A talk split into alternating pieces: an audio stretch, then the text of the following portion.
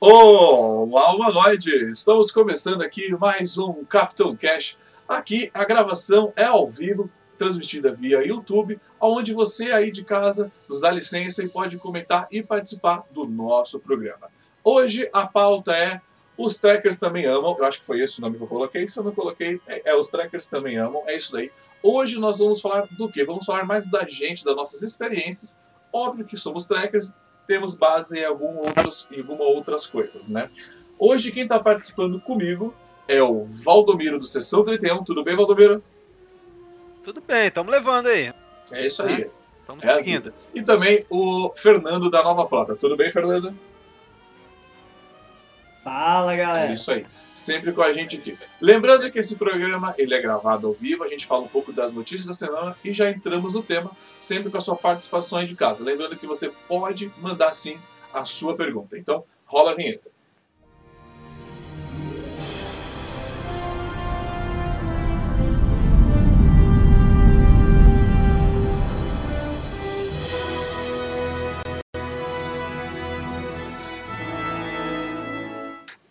Bom, depois dessa intro maravilhosa, caso vocês não estejam escutando a gente, é só colocar aqui nos comentários, caso meu áudio esteja baixo, pode comentar.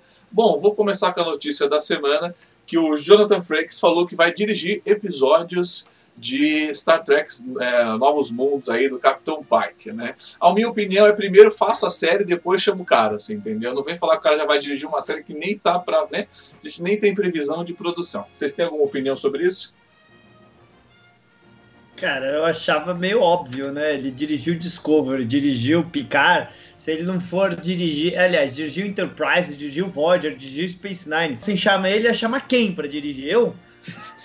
Quem vai dirigir essa merda, né? Mas tá aí o Jonathan Frakes. O Jonathan Frakes vem fazendo um bom trabalho. Ele tem um peso nos seus episódios.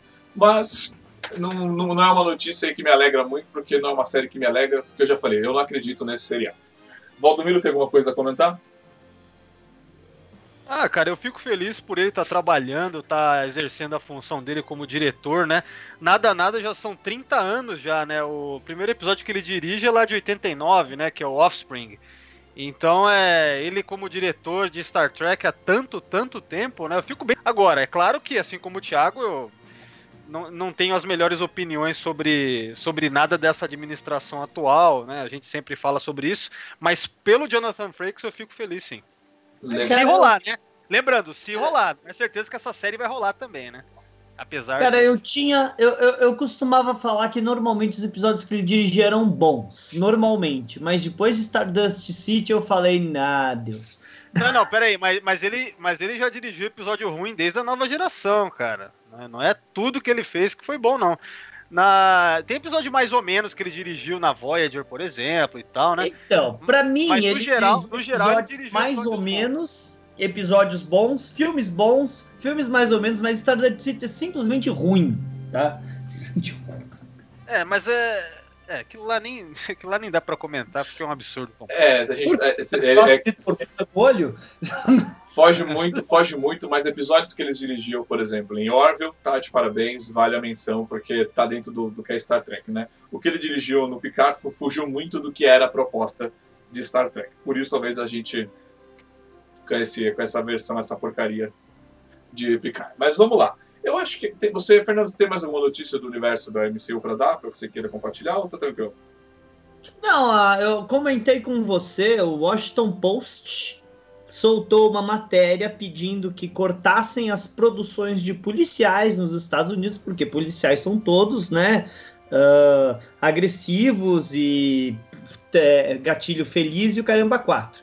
E olha, apesar do que os, os policiais americanos, o que eles fizeram com o coitado e, e o que muitos policiais fazem é um absurdo. Agora, falar que não pode mais ter policial, não pode mais ter série policial e que todos os policiais são a escória da humanidade, acho que aí os caras do Washington Post estão é, regulando, né? Mas sabe por que, que esses caras falam essas coisas? Que eles têm dinheiro para contratar segurança particular, andar armado, e o povo faz o quê? Amigo poderoso, influente do Washington Post, faz o quê sem policial? Aliás, é, isso, da, isso daí que o Fernando falou, eu vi, acho que talvez o Fernando tenha visto também no, no último vídeo do Midnight's Edge que saiu, que... Foi lá que eu vi. É, então, eu também vi lá, é, realmente é, eles levantam essa questão de que é muito fácil você falar quando você tem segurança particular, né? E essa generalização, assim como toda generalização, né? Tem aquela frase clássica, né? Toda generalização é burra, né? Então eu também acho um absurdo, assim, esse tipo de coisa, enfim. Sim, é, e mais a minha opinião sobre isso, realmente os Estados Unidos têm uma, uma grande leva de seriados com tema policial, né? Eu gosto muito desse tema também, assisti muito, acompanho muito. Eu acho que um comentário desse foi um comentário infeliz, porque já que você tem um, uma grande leva, uma grande demanda por seriados policiais, por que não abordar esse tema dentro desse, desse, desse, desse, desse segmento? Acho que é o melhor momento você aproveitar para usar esse seriado para falar o que está errado, né, e o que está certo. Lembrando que é. Brooklyn Nine-Nine tem um episódio do Carol Crews que sofre esse tipo de preconceito. É um episódio que eu, que eu recomendo assistir, eu reassisti-lo, é muito bom. Eu acho que os seriados deviam fazer é isso, você entendeu? Não parar de fazer ou, ou desmotivar, né? Mas, tio, os caras comentam que o cara do Washington Post citou o Brooklyn Nine-Nine como uma boa série, mas que é muito focada na polícia. Ah, entendi.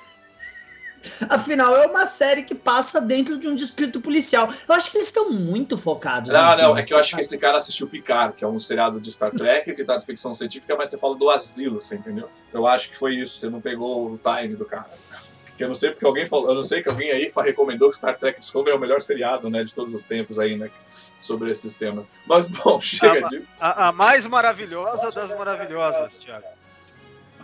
É, mas, bom, não vou entrar muito mais nesse tema, não. Chega. Então, tem, eu tenho mais uma notícia, e essa tá. também é bem idiota. A H B O, uma, é, o canal de filmes da H B O, ou sei lá o que, tirou O Vento Levou do, do, dos filmes deles por causa que é racista O Vento Levou. É, eu vi isso, a informação hoje. É, é, é complicado, né? Porque se a gente tá falando de, uma, de um trabalho, né, cara? Que isso é uma arte de que tratou uma época, né? Isso, no, cara, você, tirar isso. você tirar isso, você deixa de aprender e não cometer aquele erro, você entendeu? Eu, eu, se aquilo tá errado, é, você tem que aprender. Cara, eu lembro, você lembra aquele filme Mentes Perigosas, eu acho que era, que a Michelle Pfeiffer ia ensinar Sim, numa escola e tal? Lembro. A primeira coisa que ela ensina pra eles é a importância da história, que ela faz os caras pisar na mina e o outro, eu não vou, por quê? E viu, é por isso que a gente estuda história, pra não repetir os erros do passado. Legal, vamos, a, vamos proteger a, as pessoas do, do, do passado. Ensinar elas, sabe, por que, que aquilo foi errado e não repetir. Ai, Deus do céu. É, é, é bem complicado. E a última notícia que eu tenho para dar é que agora o Diário do Capitão está no formato podcast lá no Spotify. Isso é uma grande notícia, eu tava, demorei muito para fazer isso, mas consegui aprender a fazer. Fiz, eu tô no Boxcast e no Spotify. Então, se você quiser encontrar esse programa, inclusive, tá nessas duas ferramentas. A gente grava ele ao vivo para você de casa aí comentando. E depois ele tá lá já distribuído nessa ferramenta. Então, vão lá, curta o Diário do Capitão no Spotify e também nesse Boxcast, né? Porque aí você pode... Só, ô, Thiago, só, só um lance, Thiago. É, é, o que acontece? Como você tem o podcast já com feed, então, na verdade... Com o endereço, a pessoa pode adicionar o, o Diário do Capitão, os podcasts aí, em qualquer plataforma, né? Não só nessas duas. Então, o negócio é deixar o feed pro pessoal, é, é, se quiser usar outros players de podcast, tá aí. Isso que é o ah, bacana, então... né? É que, obviamente, o Spotify Sim. é o maior... Ah, eu não, eu não sabia é disso, o... quer dizer, então com o feed ele pode ver por qualquer ferramenta? Exato, exato. E é por isso que é tão importante, né, o feed, né? Porque a partir dele, você pega o endereço do feed, você encontra em qualquer player de podcast. Olha, né? Que importante. Então, é, isso que é o legal, isso que é o legal. Obviamente, mais uma vez, o Spotify é o mais popular, é o mais fácil de se usar, inclusive, mas, enfim, qualquer plataforma que você puder procurar o, o, o podcast vai estar tá lá, o feed, e você vai ter acesso, a pessoa tem acesso a todos os programas que estão Pô, lá. Isso, isso é bom é saber, eu não sabia. E lembrando que eu também, hoje, a gente ajudou o Fernando aí, né, que a gente subiu também o da Nova Frota, a Nova Frota também tem o seu feed. O Diário do Capitão já subiu. Ah, sim. Uhum. O Thiago ficou... Thiago ficou uma hora comigo com compartilhamento de tela, assim. Agora clica aqui, agora clica aqui, eu parecia um imbecil. Mas assim, o importante é que as nossas três ferramentas já estão disponibilizadas via podcast, acho que isso é o mais importante. Lembrando também que já que a gente falou, sessão trinta e um aí, a gente participa lá com reviews de episódios detalhadamente, destruindo o sonho tracker, né? Eu costumo dizer. Aliás, eu, a gente estava comentando ontem, né, que tem uns programas lá que a gente gravou para ser podcast do Diário do Capitão, que a gente nem lembrava, né, que faz tanto tempo que a gente gravou, né? Sim. É verdade. Eu até ouvi de novo aquele que a gente gravou sobre a terceira temporada de Demolidor, cara, que acho que deve fazer já uns quase dois já. anos, né? Eu fiquei com saudade eu, desse também. Eu lembro da gente gravando esse. Eu lembro da gente gravando esse, eu lembro que foi bem legal, na verdade. Sim. Aí. Foi, foi legal. Então, verdade. E tá dando sucesso, eu tô vendo que o pessoal tá gostando, tá vendo aqui sempre comentar com a gente. Então, é isso. Então, fica aí mais uma maneira de você acompanhar o nosso trabalho. Bom, vamos entrar então dentro do tema de hoje, que é os Trekkers também amam. Bom, por que eu escolhi esse tema? Porque eu escuto o, o Nerdcast, né? E ele tem lá um especial do Dia dos Namorados, né? E lá é uma coisa mais geral, mais genérica, né? E é uma coisa que a gente, Trekker, também é muito nerd, a gente também sofre, né? Então eu vou passar um pouco, tem alguns temas aqui, pela primeira vez eu fiz pauta na minha vida, escrevi aqui três tópicos, e eu vou perguntando para os meus telespectadores de casa e para os meus amigos aqui, e a gente vai falando e vamos comentando e se divertindo e dando risada, que é o objetivo do nosso programa. Bom, vamos lá. O meu, pra minha, primeira, minha primeira pauta é o quê? O amor em Star Trek inspirou vocês, meus amigos camaradas? Vocês que assistem Star Trek desde que se conhece por gente, né? Vocês, desde que a primeira da Play no D V D. Teve algum casal Star Trek que inspirou vocês em alguma coisa, algum, em assim, ser melhor em algum ponto? Bom, em primeiro lugar, eu como sou mais velho, então não foi nem no D V D, foi no V H S aí, viu? Play no V H S. Eu lembro que eu comprei, eu, eu aluguei muito V H S da primeira temporada da nova geração. Eu acho que a primeira vez que eu vi o, o The Cage original foi em V H S, então eu vou ficar bem ah. quieto. Mas, mas então, Thiago, sobre a sua pergunta aí, né? É, se for falar em temas românticos, né, que, que é mais a ideia aqui, cara, a gente vai lembrar em primeiro lugar, pelo menos eu que comecei assistindo Star Trek com, com a série clássica, a gente vai lembrar dos casos de um episódio só do Kirk, né? Então não é bem um, um relacionamento duradouro e nem muito assim um exemplo de um romance, romance, né? Exceto, talvez, pela Edith Keeler, né? Que a gente pode dizer que ficou um tempo mesmo um relacionamento do Kirk com a Edith Keeler lá no... no, no... Ai, caralho, como é que chama lá no... No D Q I. Não, não, Edith ah, não, Keeler. Desculpa, no, no Cidade à Beira da Eternidade. É, City on the Edge of Forever, né? Então, ali sim é uma. É marcante, né? É trágico, mas é marcante. Ou seja, é que nem um relacionamento duradouro. É trágico e é marcante. É como um relacionamento, é trágico. Ah, eu sou meio as pessoas certas. Mas assim, teve a Carol Marcos também, já que você comparou com o Kirk, né? Mas assim. Não, mas aí. Mas aí já é o filme, né? Eu tô Sim. dizendo assim, mais no caso de, de seriado. Ah, tudo bem. Eu é. acho que o, o relacionamento... Eu não sei, teve a Ruth também, né? Que... Não, mas a gente não viu a Ruth, né? A gente não viu o relacionamento. Eu tô dizendo assim, de olhar em tela um relacionamento duradouro... Do começo, meio e fim? É, a gente pode dizer que é o... Que, ah, possível... não. Eu, quanto tempo ele ficou perdido com os índios lá na terceira temporada? A Kiro... Ah, o... quando ele era o Kirok, mas ali ele era é, o que ele casou, mas, hein? Mas isso inspirou vocês de alguma maneira? Porque, por exemplo, eu vou contar pra Não. vocês uma coisa, eu vou contar uma coisa pra vocês aqui, confessar um segredo pra vocês. Eu assisto muito a série clássica, eu sou muito fã da série clássica. E uma coisa que eu aprendi foi a ter a pegada do Capitão Kirk. Então, você, a moça, pegada. que já ah, foi sim. beijada pelo, por mim, você foi beijada, pela verdade, pelo Capitão Kirk, você entendeu? Porque a gente já começou isso nos bastidores, né? No nosso famoso contexto para os reis, que a gente já, quando a gente busca, eu busco aquele beijo, aquele abraço, eu me inspirei no Capitão Kirk. Acho que isso também inspirou vocês, eu tô errado. Não, isso pra mim a gente já comentou em off, cara, isso é uma grande inspiração mesmo. O jeito que o Kirk pega as mulheres, até hoje, pra mim, é uma referência muito forte. Ele aperta o braço delas, assim, né? É coisa do Shatner isso daí, né? Não tava no roteiro lá, Kirk... Não, não, isso é o Shatner que trouxe, né? Então, pra mim é uma grande inspiração, com certeza, né? Já fui até criticado aí como agressão, né, de mulheres aí por causa disso. Sério? Mas... Tá, tá, tá ótimo, a gente vai tudo preso. Agora a gente vai ser excluído do, do, de todos não, os canais. Não, mas a, a minha atual namorada aí, quando a gente não namorava ainda, né? Ela, ela reclamava, ela reclamava que, que eu apertava assim, ela já reclamou pras amigas dela. Mas aí deu tudo certo, afinal a gente tá namorando ainda. Então...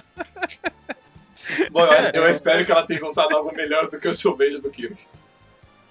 Olha, Eu, eu, eu dei um passe de Capitão Kirk uma vez uma, com uma amiga minha da faculdade há, meu Deus do céu, sei lá, vinte anos atrás, que foi bem legal.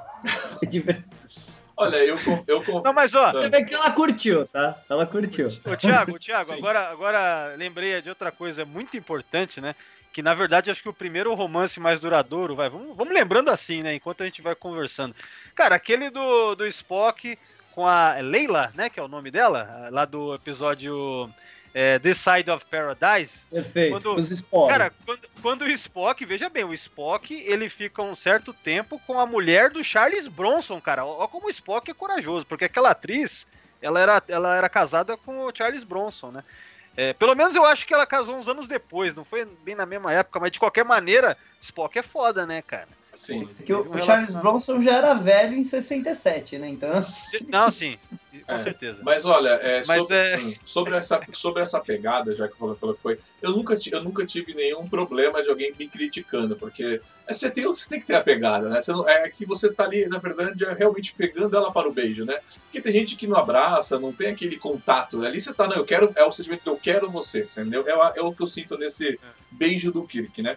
E, uma, e um outro casal, esse que a gente pode, que eu posso mencionar aqui, que possa ter inspirado, é o próprio o casal do Jonathan Frakes com a Marina Sirtis, né?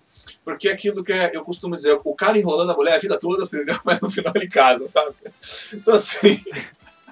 Não, mas aí, Thiago, você mesmo uma vez falou, não é que ele enrolou a mulher a vida toda, é que ele quis catar a nave inteira pra depois, quando tá velho, já, já, já era, eu já tô velho mesmo, deixa eu ficar com, a, com essa daqui. É, que isso é, foi uma crítica ao, menos é... foi uma crítica ao Jonathan é? Frakes, que ele tem uma Galaxy, Galaxy inteira, né? Porque se você ver os episódios, cada cena ele tá sempre conversando com alguém, ele conversa com a Diana, aí ele vai lá e senta com alguma outra mulher totalmente diferente. Aí eu falei, cara, olha, mais uma pra conta do Jonathan, é folgado, cara. Eu posso me inspirar no Sarek, que a cada cem anos troca? É, não, o Sarek, não, o Sarek é o seguinte, cara, as mulheres, uma vez eu comentei isso num podcast, as mulheres vão morrendo, ele vai trocando elas, né, as terráqueas, ele tem um lance... É, ele gosta de terráquea, né, mas é. ele, a, a mãe do Cyborg era uma princesa vulcana, não era? Sim, essa daí a gente não viu como é que era, não, né?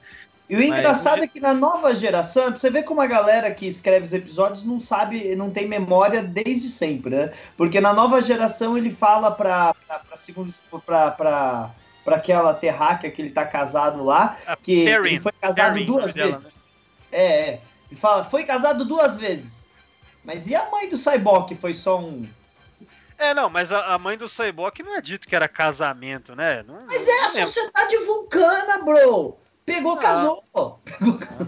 Acho que foi só um, sei lá, um... Eu acho que teve, One Night É, eu M. acho que foi alguma coisa ah, pra é, justamente o, ter o... Coitado do Spock tava noivo desde os sete anos de idade, mas o pai podia sair por aí com princesas vulcanas, né? Esse é o, ele esse é diplo... é o Sarek. Ele é diplomata, né? Ele tem, esse, ele tem essa, essa oportunidade. Uma coisa que eu gostaria de lembrar, assim, não que é uma coisa que me inspirou, né? Mas é uma coisa que eu me identifico, que eu gostaria de falar. Eu, durante muitos anos, eu fui o doutor Bashir com a, com a Dax, tá ligado? Acho que você já deve ter passado por isso, você que é trekker, né? Quando eu vi o Bashir... Ah, você quer dizer assim, ó, o, o Bashir, o Bashir, então, ele Bashir. é o... Ele, o Bashir, ali naquele começo, ele é mais ou menos a representatividade do Friend Zone, o amigo, né, que entrou pra Friend Zone. Seria isso? Uhum. Sim. Certo. Eu, já, eu, me eu me identifiquei muito com isso, cara, porque eu já, me, eu já passei... Você tem seu amigo, aí você tá chavecando a menina e você só entra na friend zone. Eu já passei muito por isso. É bem complicado. Eu sei o que o doutor Bashir sofria no seriado. Vocês querem é. os comentários? Vamos aos comentários, já que a gente falou sobre essa pauta. Pode ir lendo, Fê. É, eu, vou, eu vou pular os comentários das notícias, tá? Que a gente não vai voltar para isso. Então vamos lá, o Ricardo Nakayama falou, às vezes eu chamo a namorada de Inzadi. Sério? É o Ricardo. Ou seja, ele tá dizendo pra ela que vai enrolar ela durante quinze anos pra depois, somente depois, casar com ela. É isso que ele tá dizendo, porque foi a estratégia do, do Riker, foi essa, né? Não, ele... E é a estratégia do Ricardo, né? Não, ele tá fazendo. Eu, eu costumo dizer que o, que o Ricardo está fazendo uma faculdade para o casamento dele, você entendeu? Aí ele, tá, ele, vai, ele passa ali pela, pelo ensino médio, fundamental, passa pela ah. faculdade e vai indo. Mas então, assim, gente... Fica, fica o alerta aí, de repente, galera, para as meninas que estiverem ouvindo. Se o namorado chamar de Inzade, já sabe o que, que tem ali como... Né, por trás tem, tem, pode Isso. ter essa leitura. Tá, é, ele tá te enrolando. Se ele te chamar de Inzade ou tiver o nome pensei. de Ricardo, se preocupe. Eu já pensei em chamar... Certo, eu tive uma namorada que gostava muito de Jonathan Frakes, eu pensei em chamar de Inzade, que ia ser bonitinho e tal. Mas, cara, eu acho que Inzade é tão ruim de falar, não, não rola da língua, sabe? Inzade, se eu falar isso no meio de uma coisa mais íntima, eu broxo, cara. Inzade é um nome péssimo. É, sem contar que você chama ela de Inzade, você lembra, tipo, da Diana que lê os pensamentos. Se você pensar que a sua namorada tá lendo seus pensamentos, você pode desanimar também, né? Então, melhor não. Assim, eu ouvi do que as mulheres gostam, eu não ia gostar daquela cena. Ou se elas ouvissem nossos não, pensamentos, é melhor... Aí é, é nunca que a gente ia parar no relacionamento, né? O, o, o, o Carlos colocou aqui, será que o Sarek luta karatê vulcano com as mulheres como ele fez com a Burnham? Fica aí um questionamento pra vocês. Eu prefiro não imaginar o Sarek lutando karatê com as, com as mulheres é, humanas. Eu acho que a Amanda, se ele levantasse a mão pra dar um karatê, né, ele ia levar um tabefe tão gostoso na cara. Acho que ele apanha da Amanda bonito, na verdade, né? É.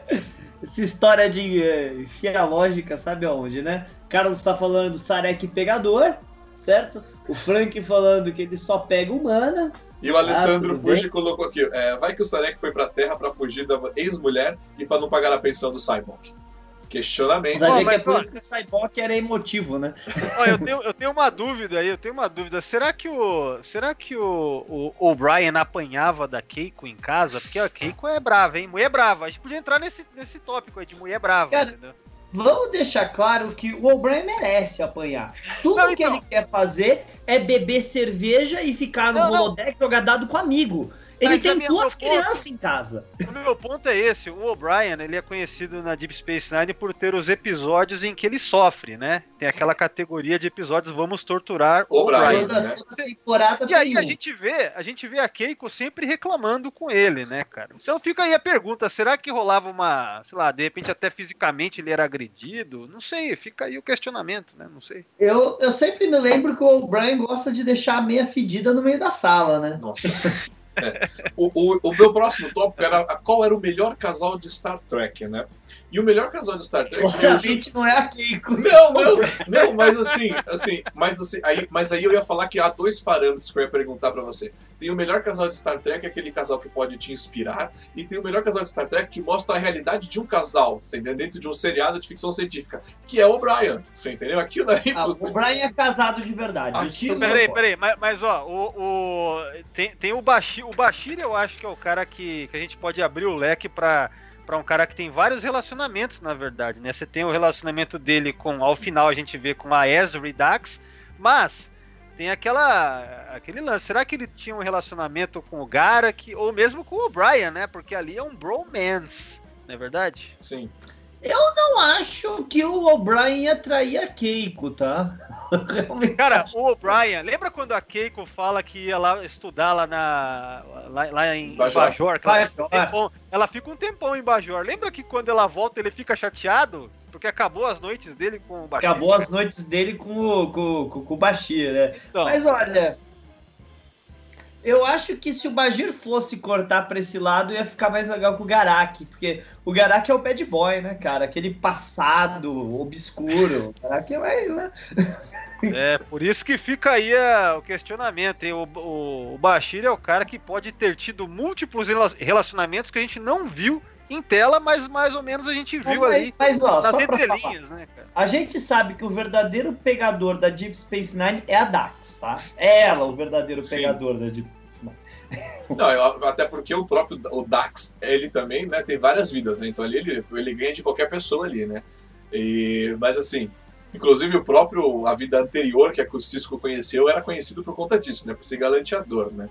Mas é assim, o Curzon, é, o Dax é, mas o, o maior de é, mas o mas o Garak, ele também ele também dá a entender que ele tava chavecando pesado a filha do do outro lá, o...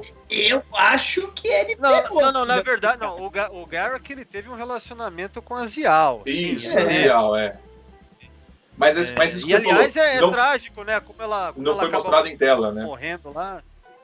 Não, não, foi mostrado. Não, foi, foi, foi mostrado. Eles só não, não mostraram nada. Isso, é isso que eu quero dizer, não foi mostrado nada explícito, nenhum beijo, nenhuma pegação, mas foi, é isso que eu quero te dizer, entendeu? Não, não, não, eles chegaram a ter um relacionamento é, estabelecido, o problema é que ela morre em seguida, né, cara? Então é, ali... Foi, foi rápido. O, o Damar, ele dá um tiro Sim. nela, né, naquele episódio que termina aqueles seis episódios do início da sexta temporada, razão, né? Ó. E daí é, é, é trágico, é trágico o negócio, né? Inclusive... Fall of Angels, Call to Arms, Fall of Angels, não. É, não, não, não, esse, então, esse, esse Sacrifice of Angels, Sacrifice né? Sacrifice of Angels, Sacrifice of Angels, parte dois. Não, não é parte dois, na verdade é uma sequência de episódios, são vários episódios, Sim. né? Eu ah, lembrava que Sacrifice... Ah, é verdade, Sacrifice of Angels é, é um só. Ó, vamos lá, as perguntas aqui. Ô, oh, vamos ver. É, eu vou ler uma... O Alessandro, eu já li essa, né? Do pegar pensão pro Cyborg. O Carlos tá falando, o melhor casal de Star Trek é a Loxana e o Alexander. O filho do Worf? Não, mas ali, nossa, ali não é romântico. É, não né? é romântico, é mais, é, mas assim, não é romântico, é zoeira. Aí, aí já é o caso de fanfic, né? Fala pro Carlos, Carlos, aí é fanfic, tá? Eu entendo, tem vários tipos de fanfic, eu não, eu não tinha imaginado ainda, mas fica aí, né? O Alexandre e a Loxana naquela piscina de, de lama lá, né? Ao final Cara, eu tenho certeza que isso aí é crime. É, isso é, eu isso é, eu acho que... Como é que chama? É Cost of Living? É esse o nome do episódio? É aquele episódio lá que é no é Castelo Rá-Tim-Bum. Aquele que a gente assistiu bêbado. Não, casa, o, a, não, a questão ali, a Alexandra, acho que ela tava ali, na verdade, agradando o moleque pra pegar o pai, você entendeu? Porque todo mundo também queria pegar o Worf também, você entendeu? Vamos ser sinceros ali. Todo mundo da Enterprise desse queria dar um, dar um pega no Worf, vamos ser sinceros. Vamos lá. O Carlos também falou, a Dax deve ter pego o Sisko na época do Curzon. Ah, peraí, peraí, a gente tem que, peraí, a gente tem que lembrar que no episódio do espelho, aquele primeiro episódio em que o... Quando o Sisko vai pro outro lado, é o, é o Through the Looking Glass, né? É o segundo yeah. episódio, o Sisko, ele pega a Dax, né? Aliás, a Dax pega ele, né? É muito louco. É, ele era, a Dax era a namorada do Capitão Sisko, ele tava se passando Isso. pelo cara, pô. Aí ele pega e vai mesmo. Agora, eu, eu, alguém comentou aqui, ó, tô vendo, alguém comentou o Arthur... Hum. Ele comenta, tem o Odo e a Kira. Eu queria comentar que esse é um casal que eu nunca gostei muito. Não porque eu não acho que eles funcionam bem, os atores são ótimos e tem uma química, né?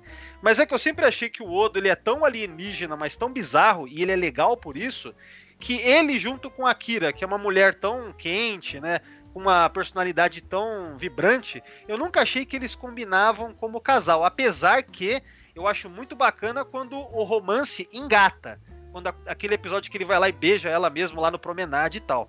Mas então, eu não acho que funciona como casal, né? E a gente já pode, de repente, até entrar nessa parte, casais que não funcionam. Eu, eu ia comentar isso, a Nair tá dando boa noite pra gente. Boa, boa noite. noite, Nair. Ah, eu, boa ia, noite. eu ia comentar isso. Eu, pessoalmente, gosto muito do Odo ser apaixonado pela Kira. Eu gosto muito de toda a parte e a importância que foi o relacionamento do Odo e da Kira pro Odo tomar as decisões dele e tal e coisa. Mas eles seriam um casal mesmo, eu sempre achei que ficou meio perdido. Agora, aquela cena deles beijando no Promenade, a lá comédia romântica, com todo mundo assistindo e meio que aplaudindo. Ah, cara, aquilo foi, de, então, foi muito legal. Mas, a, mas isso fica legal. Naquele esquema que eu falo, quando a história, quando o roteiro do romance ele é bem construído, você entendeu? Que não é que nem foi, lá vou falar mal de Star Wars de novo, aquele beijo horrível no final do último episódio, né, do episódio nove, que não foi nada construído, só teve aquela, aquele beijo no susto. Já nesse caso, foi muito bem construído, sabe? Você vem mostrando o, o que o Odo sentia pela Kira. Mas, por exemplo, o romance que a Kira teve com... Qual que é o nome dele? Com aquele... Não é o Paco, não é o Paco. Qual dele? Oh, oh, oh, Qual dele? Não, não, não, calma. Não, aquele que ele... Não, aquele, o, que ele fa... o que morreu. O que ele morreu. O que a gente ia gravar o podcast que você não quis gravar. O que ele faleceu. Não, não. Todos ah, morreram. Cara, o, o, o Vedek Baralho morreu. O Shakir, o Shakir, né? É Shakir o nome dele? O... Ai, caralho. Que tem um episódio com o nome... Shakar, Shakar. O Shakar morreu, é, é que nem o Torelli uma vez num podcast comentou, é a Kira boquinha de cemitério. Nossa, que horrível isso, né? Porque, não, não, para. Beijou, mas vamos lá. Beijou, mas é, é, é que nem ele é uma guerrilheira, né? Então pode ser isso. Mas assim, mas o, o, qual que é o nome dele, Fernando? Do cara que morreu na, na mesa lá? Shakar? É, não, não, não foi Shakar, foi o Baralho. Baralho. Ar- o ar- relacionamento ar- que ela ar- teve ar- com ele, cara, eu achei um relacionamento muito bonito, muito bem colocado em tela, por exemplo. É, isso eu... Tá, peraí. V- vamos lá, vai. O Frank fez um, um comentário aqui que eu não sei muito bem se pode falar, se não vai dar problema. Tashiar e Data foi um namoro ou um consolo? É, tem, ó, sem contar isso, né, tipo, eu fico imaginando assim, é melhor a gente falar, né, do que foi relacionamento, porque essas coisas de uma noite só não vão contar, né, porque senão vai ficar aqui vários episódios, mas, ó, sei lá... Do... Apesar de que não foi um relacionamento, aquela hora no julgamento do Data que ele fala, que ele tem uma foto dela e fala que eles foram especiais e tal, é fofo, vai. É, assim, é, assim, apesar do comentário dele, não, um comentário que eu também vou repetir aqui, mas assim... É, eu, você via que a, a Kira, não, desculpa, esqueci o nome da que morreu agora, a, a, a Tashiar, ela tinha uma atração sim pelo, da, pelo Data, você entendeu? Uma atração que eu vejo muito na vida real, porque muita gente tem uma atração pelo Data. E o Data era um cara livre, leve e solto, então ela aproveitou, ela chegou primeiro, você entendeu? Então foi, foi o, e dá a entender que começou numa, numa dessa, do, só de um relacionamento leve, e se aprofundou. Tanto que o Data até hoje, né, até hoje não, né, porque foi aquele final horrível no Picard, mas assim, ele tinha a foto dela, né, ele tinha aquele negócio dela. Mas, uh, Waldomiro, qual era o nome da menina que namora o Data naquele episódio que o Patrick dirigiu? Ah, cara, eu lembro o nome do episódio, que é In Theory, né, é. que o Patrick Stewart dirigiu, mas eu não lembro eu... o nome dela, a loirinha, a loirinha lá. É, é, a loirinha. É... É, eu acho muito triste, assim, eu já falei várias vezes, eu acho que Star Trek tem que ser episódico, já falei várias vezes, mas o fato de ser episódico muitas vezes fazem com que, por exemplo, aquele relacionamento do Data podia ter se estendido para mais episódios, que tava super interessante ver o Data tentando ser um bom namorado. Sim.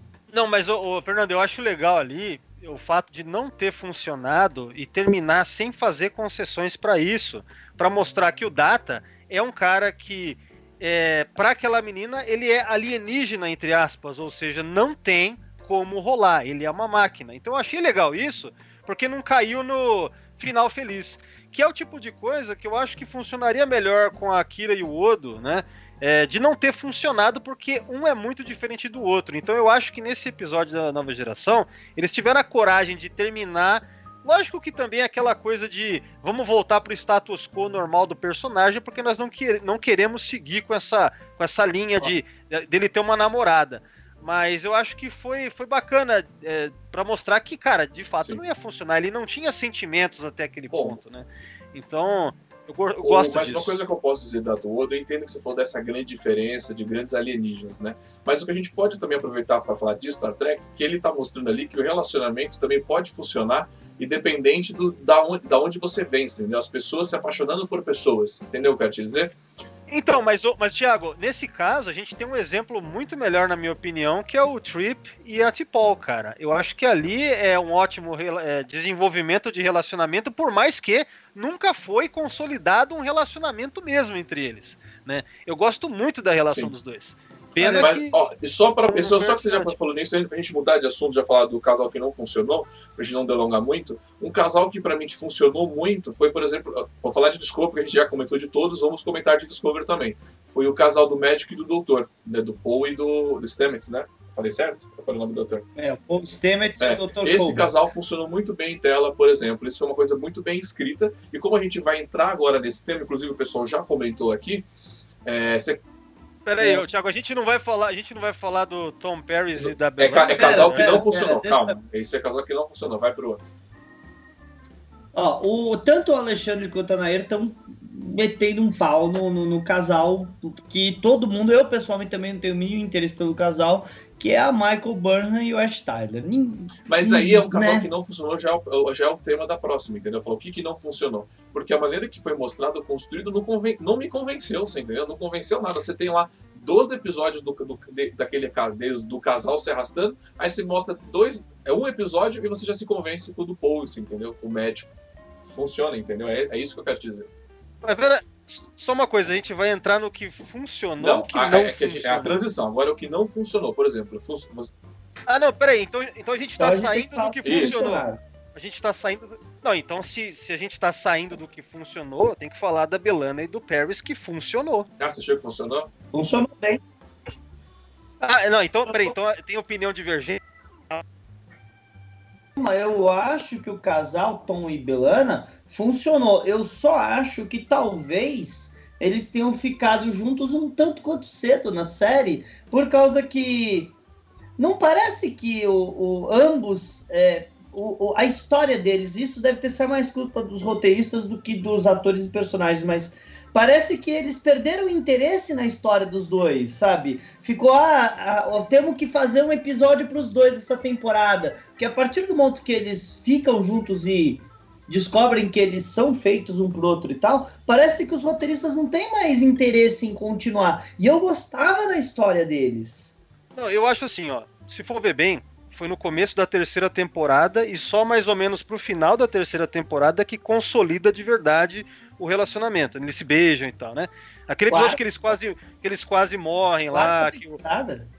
Não, terceira. Quarta? É. A sete tava na nave. Ah, não. Começa na terceira e consolida na quarta. Isso. Porque é no episódio, eu acho que é Dia de Honra, Day of Honor, que eles, é, que eles consolidam, que eles estão lá com, uniforme, com aquele é, traje... ambiental no espaço, tal, não sei o quê. Então, é, eu acho legal que foi aos poucos, né? É, cada um acabou sendo desenvolvido por um lado. Você, sei lá, por exemplo, o Tom começou a ficar um cara mais caseiro, né? Lembra dele vendo televisão holográfica lá que, que a... É, aliás, então, é, é, é, é, é isso que eu quero... Te... É, materializada, é isso que eu né? quero dizer. Pra mim não... Que a, que a B'Elanna fez. Ele, ele acabou ficando um cara mais caseiro e ela ficou reclamando dele por isso, né? Então, é, tem alguns episódios meio que você pode questionar, puta, é meio estranho esse negócio dele ficar fugindo pro holodeck pra mexer em carro holográfico. Posso, Mas posso só falar uma coisa interessante? Por causa que eu tô escutando o podcast lá dos Sim. Delta Flyers, né?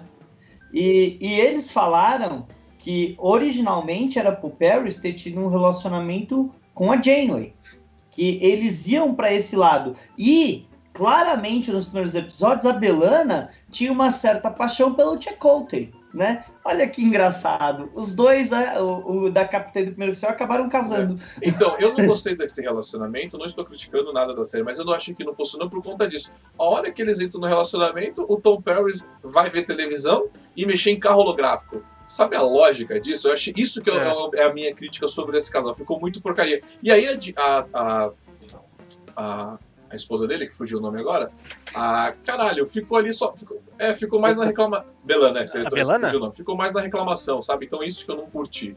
É, de, é esse final desse relacionamento. Não, mas, mas, mas, mas ó, eu, eu particularmente eu gosto muito, até porque depois é, você tem a... Na quarta temporada mesmo, nesse episódio aí, É, que a B'Elanna, ela tá tendo uns problemas que ela fica depressiva, né, também, então, não é nesse mas episódio, mas em, outro, é, em outros episódios, esse, esse episódio que ela fica depressiva é o Extreme é. Risk, né, mas então, legal, porque no começo da série a B'Elanna tava muito assim, tipo, a revoltada e o Paris também, de certa forma, bad boy, né, então eu acho que eles ficam mais bem resolvidos juntos, eu gosto dos dois juntos, eu gosto que o Paris, lembra quando...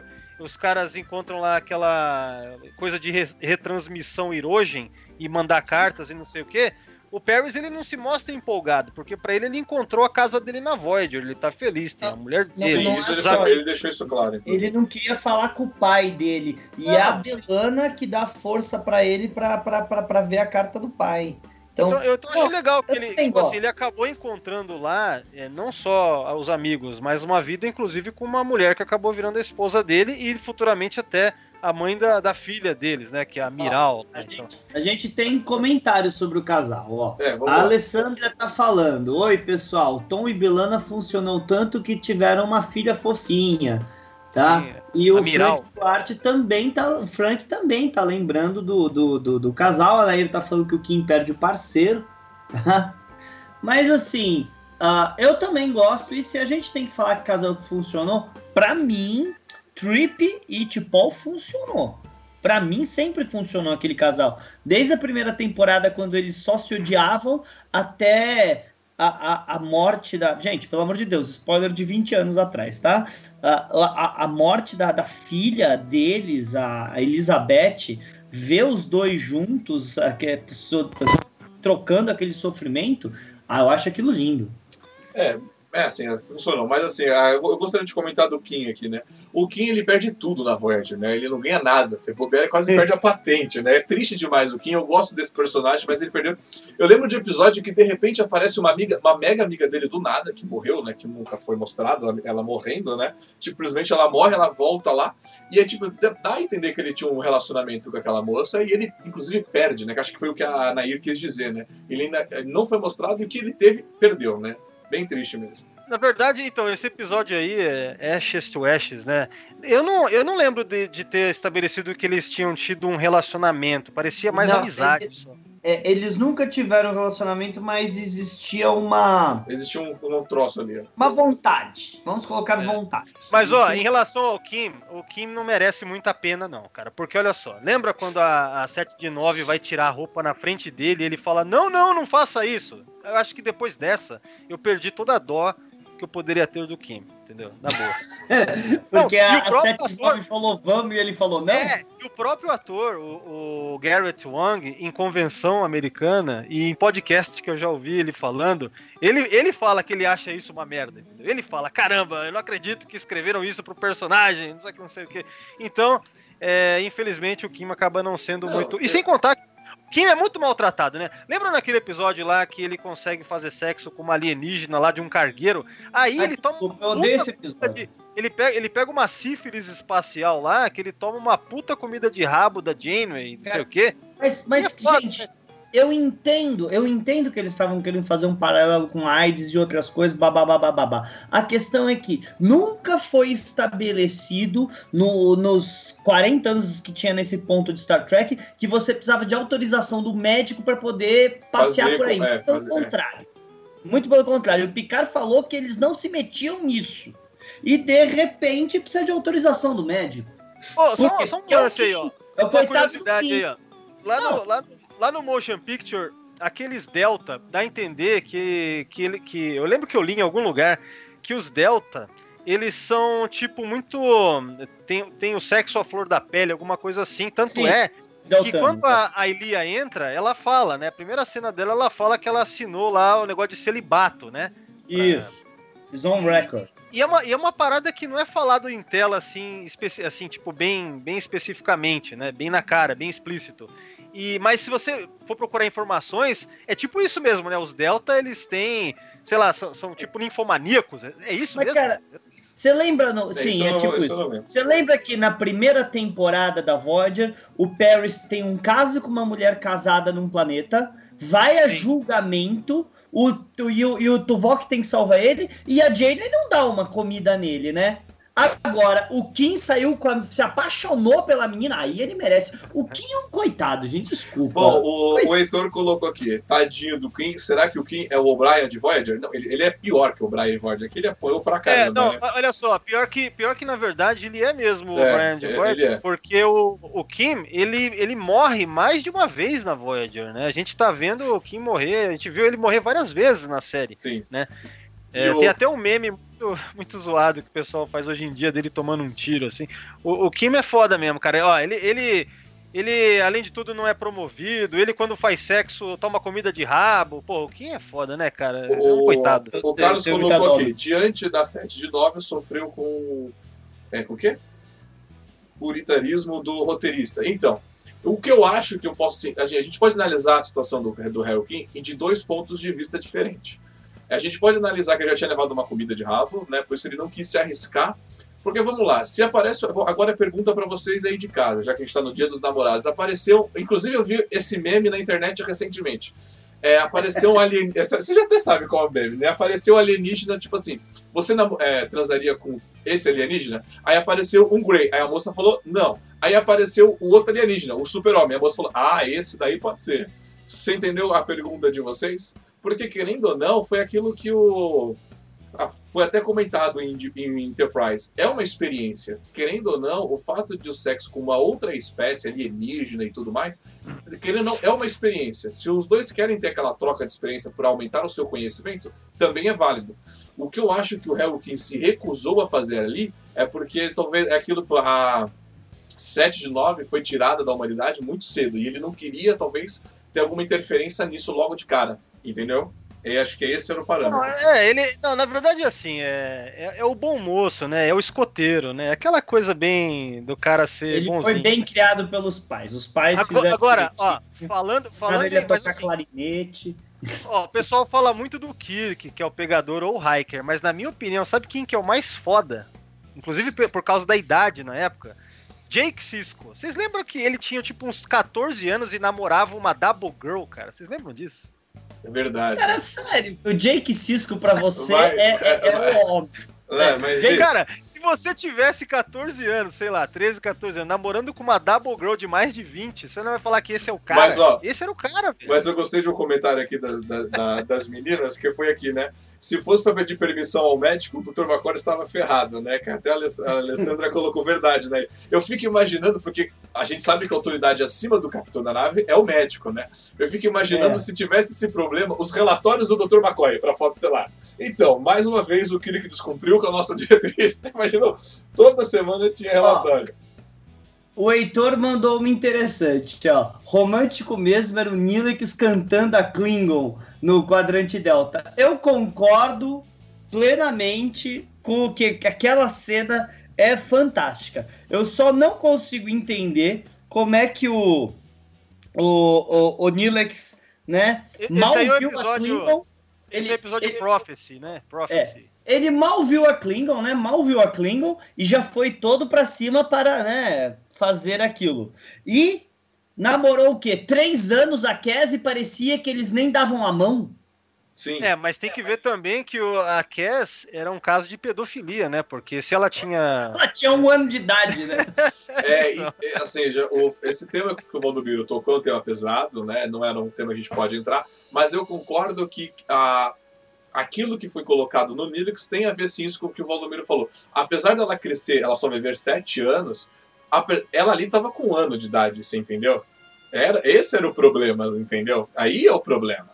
Ela estava muito nova na vida dela, né? Porque, querendo ou não, a própria espécie dela passa por esse, esse, esse processo de transição, né? Querendo ou não. Tipo, o Neelix pegou para criar? Pô, Neelix, ia ser preso, hein? Ó, oh, cara... Ô, ô, ô, Thiago, casal, lembrei aqui agora, casal que não chegou a desenvolver, mas teve um resultado bacana, durou pouco e foi marcante. Que nem, por exemplo, T'Pol e Trip.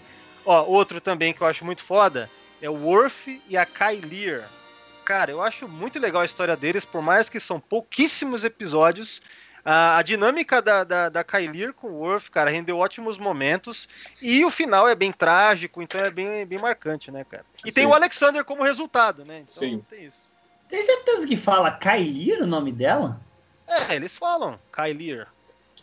E o pessoal, o pessoal colocando aqui, né? O Neelix não tinha noção do perigo, realmente, com o Klingon. A gente vê o quanto o Quark sofre, né? Naquele relacionamento, aquele namoro, né? Aquele que ele conquista aquela Klingon, né? Isso foi bem, foi bem interessante, toda aquela sequência de episódios, que é um casal que se encaixa nisso que o Waldomiro acabou de falar, né?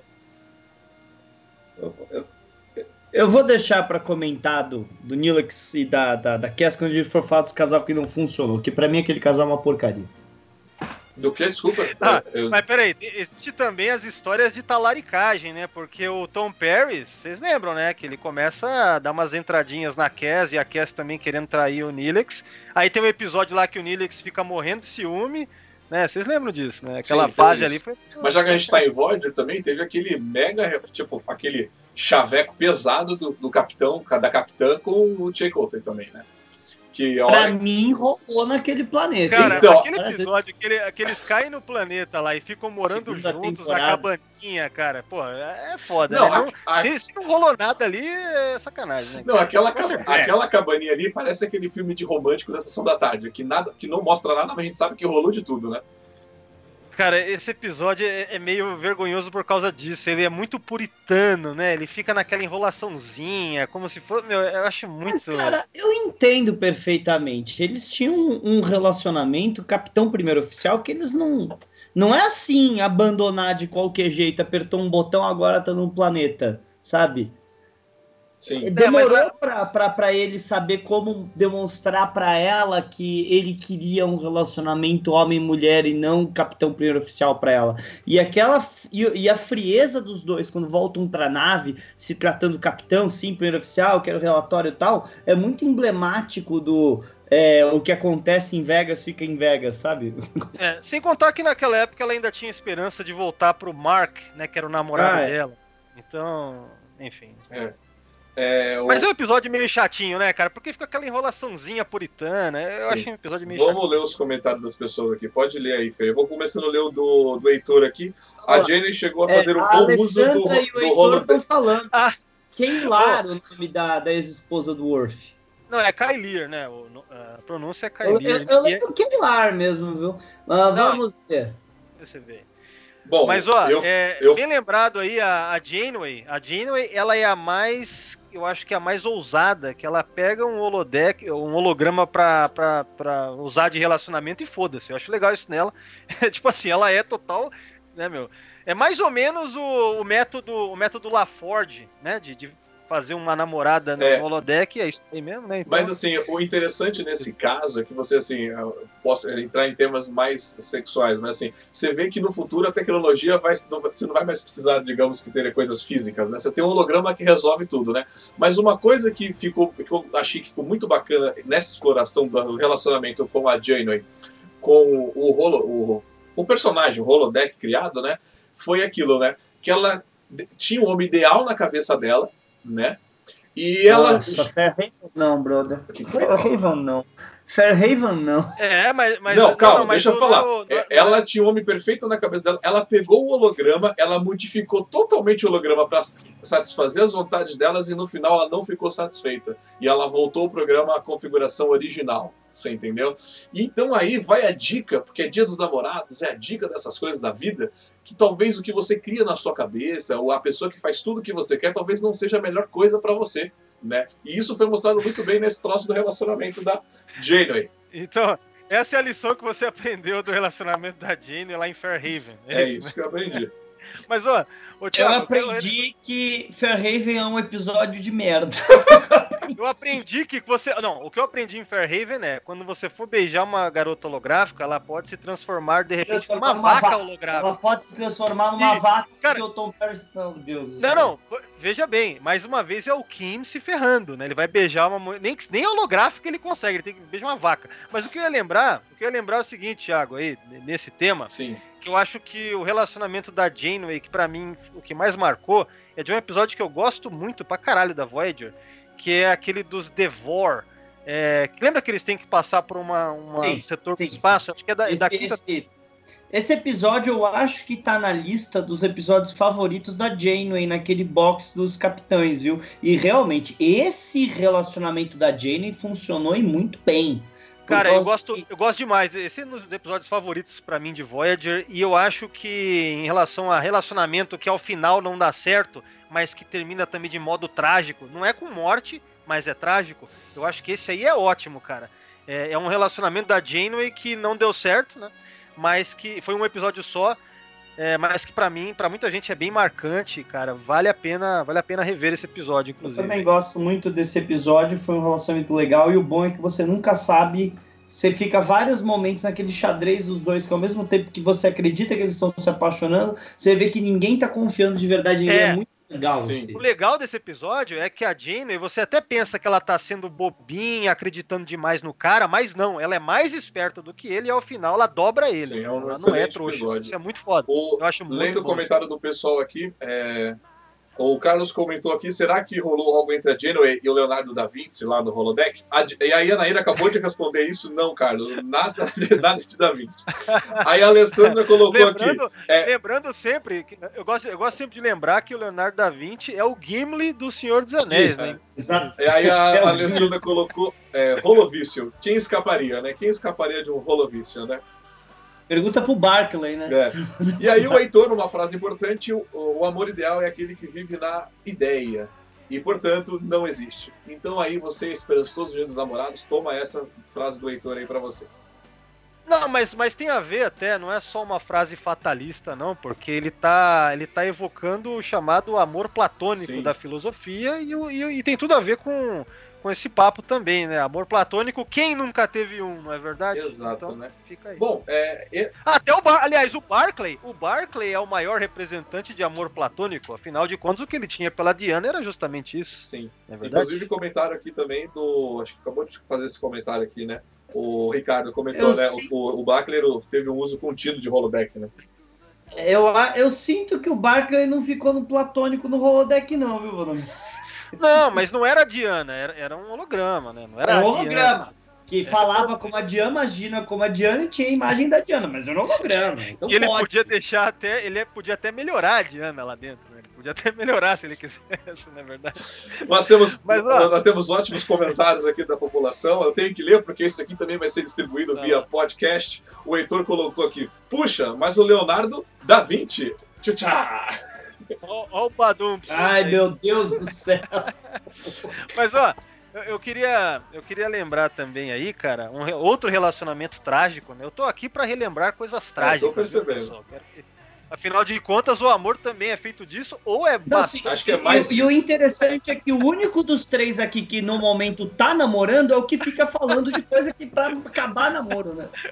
Ó, logo... Ó, olha aí, você né? que tá nos escutando Será agora... Será que é um, é um desejo subconsciente? De... É, logo, você que tá nos escutando agora, a gente já vai finalizar o tema das, dos seriados e vamos estar nos temas pessoais, tá bom? Então já tô avisando a quem tá acompanhando, a gente vai falar também das nossas é, desilusões. Pra dar mais audiência. Pra, pra, pra audiência cair Nossa. mesmo. Mas vamos lá, Valdomiro. É, tá, finaliza aí, Valdomiro. Voltando para coisa, voltando para coisa trágica, mas que no final das contas é gerou ótimos momentos, coisas que geram ótimos momentos que são memoráveis, que nem por exemplo é, esse da Janeway com o Divor lá, cara, o Sisko é foda, porque assim até ele encontrar o amor da vida dele ao final, que a e, e, e consolidar isso com um novo filho lá, que é a Cassidy, né, a Cassidy Yates.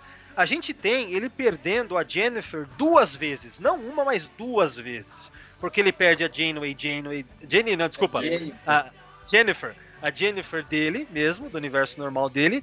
E ele perde também a Jennifer do universo do espelho. Só que dessa vez junto com o Jake olhando ali. Quer dizer, tudo bem que o Jake já tinha visto isso como criancinha. Mas ele, como praticamente um adulto, vendo aquela Jennifer morrer também na frente dele, lá no...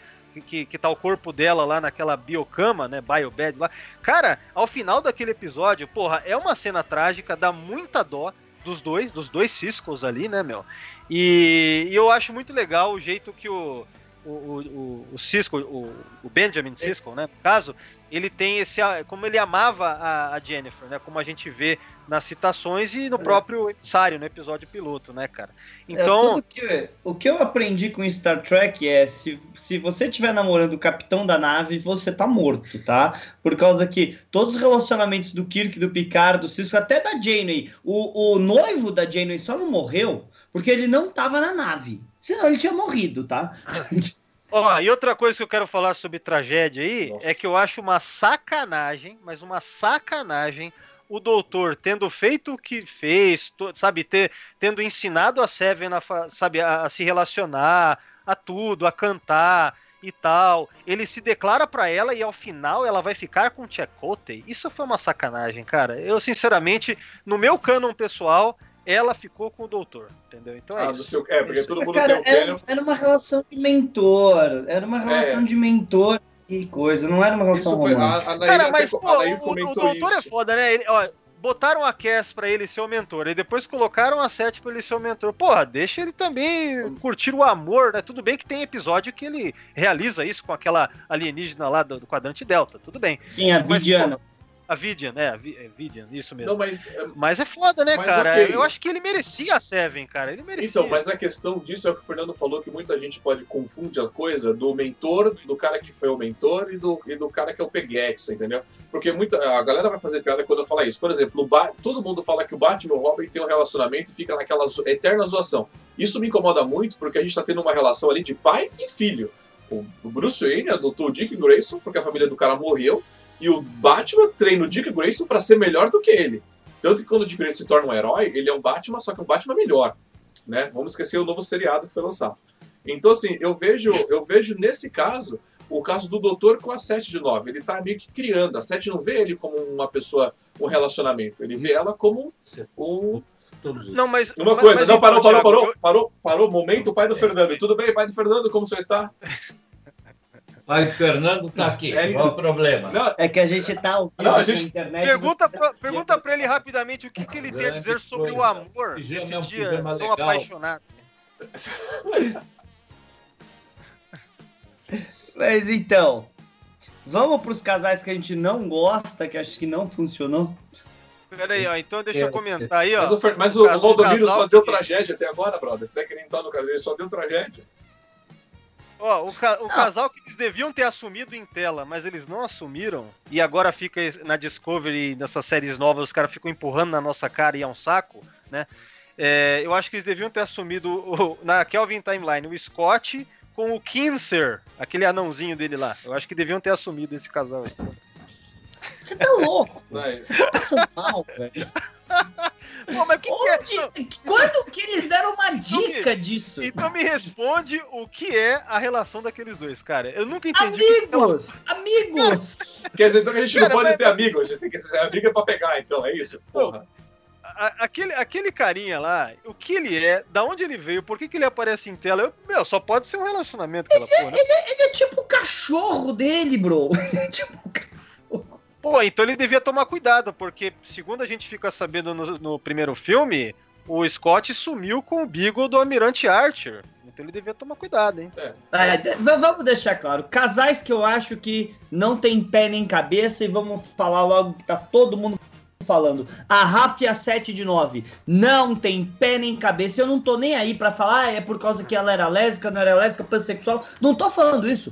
Tô falando que as duas personagens não conversaram a série inteira. Nunca tiveram... E terminam de mãozinha dada. Que que é aquilo? Então, casal então, por isso, envolvimento. Por isso que eu digo, faz muito mais sentido o Scott e o Kinser do que as que fizeram na série do Picard aí, sinceramente.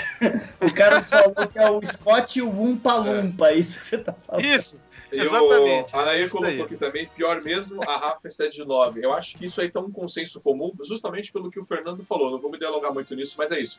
É, não foi construído, sabe, não teve nenhuma relação.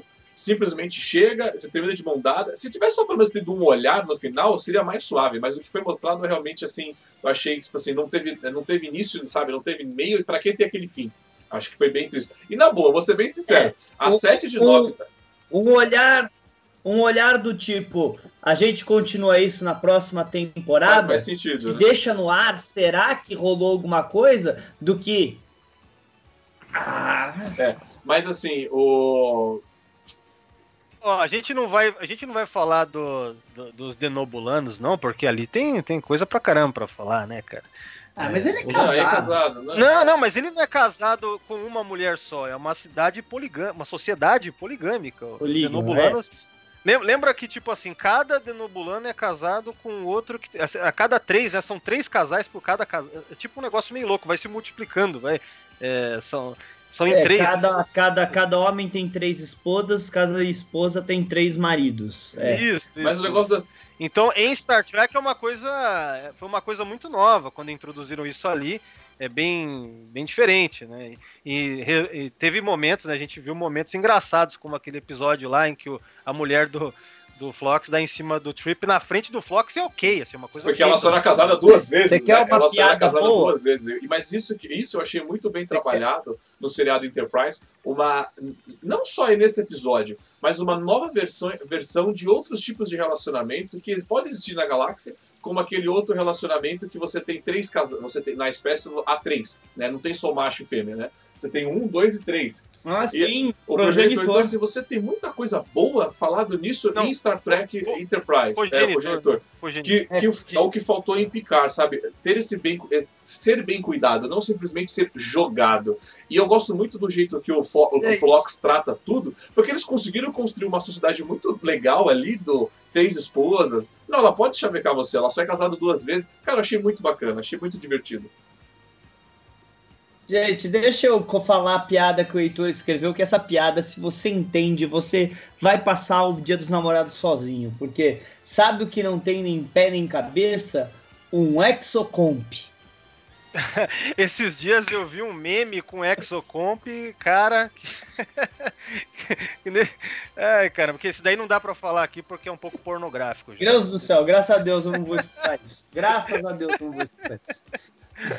Bom, mas assim, tá bom. Ai. Vamos lá. Pra mim, o casal que mais nunca fez sentido em Star Trek é o Neelix e a Cass. Se eles tivessem feito um relacionamento, um pai adotivo pra ela, eles podiam ter mantido ciúmes com o Tom Paris, que seria um ciúme de pai pra filha, por não teria aquela estranheza dela ter um ano de idade, mas não, eles quiseram colocar um namoro ali, e ficou horrível. Bom, eu, eu queria comentar um romance que não aconteceu, e eu acho muito ruim que não tenha acontecido. Mas a gente tá cara, falando de coisa foi... ruim, Waldomiro, você... você... Então, mas é, não, é coisa ruim porque não aconteceu nesse caso. Mas se acontecesse seria bom, então não vale nesse tema. Já foi, você entendeu? Não, não sei, não, é que tá, eu não sei se... Não, se você quer se... falar, de mas, qualquer jeito, fala logo. logo. É o seguinte, ó, eu sempre achei que poderia ter tido um romance entre o Kirk e a, a doutora Gillian Taylor lá, do, do, do filme quatro, do Voyage Home. Entendeu? Nunca teve nada naquele filme, no filme, mas nos quadrinhos teve, eu sei. Mas no filme não teve, e daí eu sempre achei chato, cara, porque o Kirk na série pegava todo mundo, e nos filmes ele não pega mas nem resfriado. Acho um saco isso. Olha, eu pessoalmente acho que ficou engraçado ele não ter beijado ela no final, ter ganhado um beijinho no rosto, pra falar é, a verdade. Eu acho que, é... Por causa que ele foi pra cima dela tão, é óbvio que eu vou beijar ela agora, e ganhou um beijo no rosto, que até a cara do William Shatner era, mas peraí, não tá no roteiro que ela tinha que me pegar? Não parece? Não, mas acho que funciona. O, o casal queria... pra mim que não funciona, emendando essa que o Fernando falou, dando um outro casal, o casal que não funciona, que eu acho que realmente não funcionou, foi a Michael com o Ash Tyler. Aquilo não funcionou, aquilo foi muito mal construído. Nas duas, tipo, eles tiveram duas temporadas para escrever o negócio, e eles não conseguiram me entregar nenhuma cena bacana desse relacionamento em duas temporadas. Então, para mim, esse é o relacionamento mais fraco, porque o que eu falo, o Paul e o Stamets com três cenas de coisa conseguiu ser muito melhor do que duas temporadas de Michael e Ash Tyler. Olha, pessoalmente, eu também acho que o casal dos dois ficou muito melhor que o casal Michael e Ash Tyler. O casal dos dois, eles eram obviamente casados, sabe? Eles, eles tinham uma vida de casado, mas era aquele casado primeiro ano de casamento, sabe? Sabe o casal que não, não consegue funcionar, mas não funciona mais é. nem ferrando? De verdade mesmo. Alex Kurtzman e Star Trek. Esse casal, cara, é incrível como não... Não dá é, certo. Esse realmente não funciona. É por causa que um não gosta do outro, Waldomiro. É, é um relacionamento abusivo, na verdade, né? Esse que é o problema. É... Waldomiro, mas, chega mas... aí o seu comentário, beleza? Porque a gente sabe onde vai é, isso. Vamos lá. Quer, quer, quer saber outro casal que eu acho que é totalmente sem pé nem ah. cabeça? O Worf e Isso, a eu ia Troy. falar desse. Eu Você não... falou perfeito. Sim, sim. Esse daí, esse daí foi o mais sem pé nem cabeça mesmo, cara. Mas é tanto... Que, que os caras deixaram de lado. Parece que todo mundo via, né? Que não dá, né, cara? É tão triste que o All Good Things tem grande parte, ou pelo menos muita coisa ali, é em cima da ideia dos dois terem tido um relacionamento, e um relacionamento longo, né? Porque naquele futuro alternativo dá-se a entender que a amizade lá do, do Worf e o Riker acabou por causa disso, sim, né, cara? Sim. Então... É, é, é muito ruim, mas, cara, isso é muito sim, ruim. Sim, mas quando chega no filme do Nexus, eles não têm nem o mínimo interesse é, cortou, geral, em continuar é. isso. Ah, mas, mas por outro lado, o que acontece? Na novelização do, do Generations, existe lá bastante coisa até sobre esse relacionamento, entendeu? Quando ele acaba, sei lá, alguma coisa assim. Eu já li, eu tenho aqui. Eu não lembro agora exatamente o que, mas tem comentários assim, sabe? Não sei se é eles lembrando, alguma coisa assim. É dito, totalmente que nem a gente vê no filme, né? Então... É, algo aí, uma curiosidade. O, mas esse relacionamento do Worf, você vai ficar querendo, só um minutinho. O relacionamento do Worf com a, com a coisa, o, eu, eu, tava, eu tava assistindo, reassistindo, né? Já faz um tempo, né? Eu tava reassistindo. Você vem assistindo a Nova Geração, beleza. Aí, de repente, começa o relacionamento com o Worf e, o, e a Diana. Eu falo, da onde saiu isso? Quem, eu, eu fico me perguntando, quem foi o roteirista na mesa? Ele falou, eu Cara, tenho uma eu ótima tenho, ideia. Eu tenho uma teoria. Eu tenho uma ótima eu tenho uma ideia teoria do, do relacionamento. A gente precisa ser criativo nessa série. Cara, eu achei aquilo desnecessário. Inclusive, quando ele, o Worf tem aquele que ele fica pulando de várias... Oh, É, realidades que existem, né, várias alternativas, uma delas ele é casado com a Diana, você entendeu? E eu falo, caraca, brother, você não tinha outra pessoa pra ele ser casado? Não, mas assim, nesse episódio tudo bem, Thiago, porque são realidades alternativas. E ele claramente nunca tinha pensado naquilo. Ó, eu, eu tenho uma teoria, assim, cara. É, se você faz... É, quando você vê numa maratona Nova Geração, eu acho que tem uma certa lógica por trás dessa, desse raciocínio. Não foi bem desenvolvido de forma nenhuma, conforme a gente tá falando aqui. Mas, olha só. Depois que, o, que a Kylir morre, sim, o que acontece? Mais pra frente, o Alexander passa a morar na nave, que é inclusive uma das piores fases do Worf, é ele como pai do Alexander na nave, lá na quinta temporada. Não à toa, a quinta temporada é uma das piores para o Worf, né? Mas enfim, ao mesmo tempo, pelo fato do Alexander estar tá morando com o Worf, naturalmente eles estão tendo problemas e naturalmente eles vão se consultar com a Deanna por conta dos problemas de relacionamento. Por causa disso, a Deanna passa, você vê isso em tela, ela passa a ser meio que uma substituta pra mãe, que o Alexander, sim, não tem. Na cabeça dos roteiristas, é uma avó pra ela. Não, então, mas na cabeça da galera lá, o que dá a entender é que eles foram aos pouquinhos. A Deanna vai substituindo a mãe. Aí ela vai indo cada vez mais pra casa do Worf. Chega ao ponto lá na sétima temporada que dá essa loucura na cabeça deles, cara, de acharem que ia funcionar um romance com a Deanna. Mas dá pra perceber que a linha traçada foi essa, entendeu? Eles foram introduzindo a Deanna cada vez mais na vida dos dois, Do, do Alexander e do Worf, ao ponto de vir esse absurdo mal desenvolvido da, da, da sétima temporada, né? É, então, mais ou menos o, o embrião disso é, é, seria a morte da Kylir e o Alexander indo pra naves. Cara, simples assim. Os roteiristas têm um tesão em fazer o seguinte: ai, ah, tem um casal de homem e mulher se dando bem, vamos fazer virar um casal. Sabe, homens e mulheres conseguem ser só amigos, tá? Isso é possível, tá bom? Sim. É, uma coisa que eu queria falar é que a Alessandra colocou um comentário que ela falou um nome que me lembrou e eu, eu tava quase esquecendo de falar. Vamos lá, gente. O, o, o Picard e a Gaina tiveram sim um relacionamento, nunca foi mostrado em tela, mas assim, você tem duas frases, duas falas, assim, duas conversas deles que deixa muito bem claro. Vocês, vocês, vão, vocês lembram dessa frase? Não. Não? Como não? Que frase. Não, não, não, é assim, eu lembro que, que tem episódio que a Gaina, ela fala assim, que o Picard ajudou ela há muito tempo atrás. Aí quando a gente vê no episódio duplo Times Arrow, a gente vê que o Picard ajuda ela mesmo há muito tempo atrás, né? Então, é, explica essa relação de muitos séculos, na verdade, que eles têm. É, mas assim, cara, eu nesse caso, Gainan e Picard, eu sempre vi como não, amigos mesmo. Não teve relacionamento. Ele, cara, eles, minha, cara, eles já tiveram relacionamento, porque agora me fugiu, mas é nesse próprio episódio, ele fala ela não era só uma amiga minha. Ele fala isso. Ele não era só uma não, amiga. Eu... Eu acho que eu, eu, eu acho que não, cara. Eu não, não vejo. Eu isso. também não consigo ver isso. Pra mim, quando ele fala ele é mais amiga, é tipo mais que amigo, é tipo irmão, irmã, não, alguma não. coisa eles, assim. Eles... Pra mim é uma mistura de irmão, de irmãos com, com amigos e mentor. Ela como se fosse uma mentora dele, sei lá, alguma coisa assim, mas não nesse nível é, carnal. Acho que não tem nada disso, cara. Sim. Nunca. Bom, eu, mas, eu vejo... É interpretação, né? É, eu vejo um relacionamento, inclusive aquele universo, quando a gente tem aquele universo que a Enterprise C não é destruída, que a, gente, que a Federação ainda está em guerra, aquela cena que a Gaina entra no, na sala de reunião e fala pro Picard, não interessa o que está acontecendo, isso tá errado, é tipo uma esposa falando pro marido, você tá errado, brother. Muda esse caminho aí, cara. Eu sinto isso, entendeu? Eu sinto muito isso nessa é, cena. Só que a diferença é que o Picard tava surpreso que aquela é a primeira vez. Uma esposa faz isso com você três vezes ao dia. Mas vamos lá. Depois eu que sou ressentido, o Fernando tá só falando mal eu de casamento. Eu moro com os meus pais, cara. Mas vamos lá. Ó, oh, peraí, ô Thiago, só pra fechar então essa questão da Gaina, eu lembro de que uma vez ela falou assim que ela gosta de homens carecas, lembra disso? Sim, ah, sim. Então assim, pra mim teve sim esse relacionamento, só não foi mostrado. Bom, já o Fernando ah, falou uma ó, vai, fala aí que eu quero, eu quero trocar totalmente falaram dele. Aqui, ó. Relação, um, um ruim foi o Kirk e a moça do Nexus, que é a Antônia. Concordo plenamente que aquela ali devia ser a Carol Marcos. Principalmente se você não vai mostrar a atriz. Se você não vai mostrar a atriz, por que, que não podia ser a Carol Marx? Você criou a Antônia do, do Cartola. Isso é... é não, mas, é mas, o... mas ali é, pode ser também a questão de você criar um novo personagem para não pagar direitos pro criador. Teria que pagá-la... Mas pra... você só paga direito se o personagem aparece em tela. Ela não apareceu.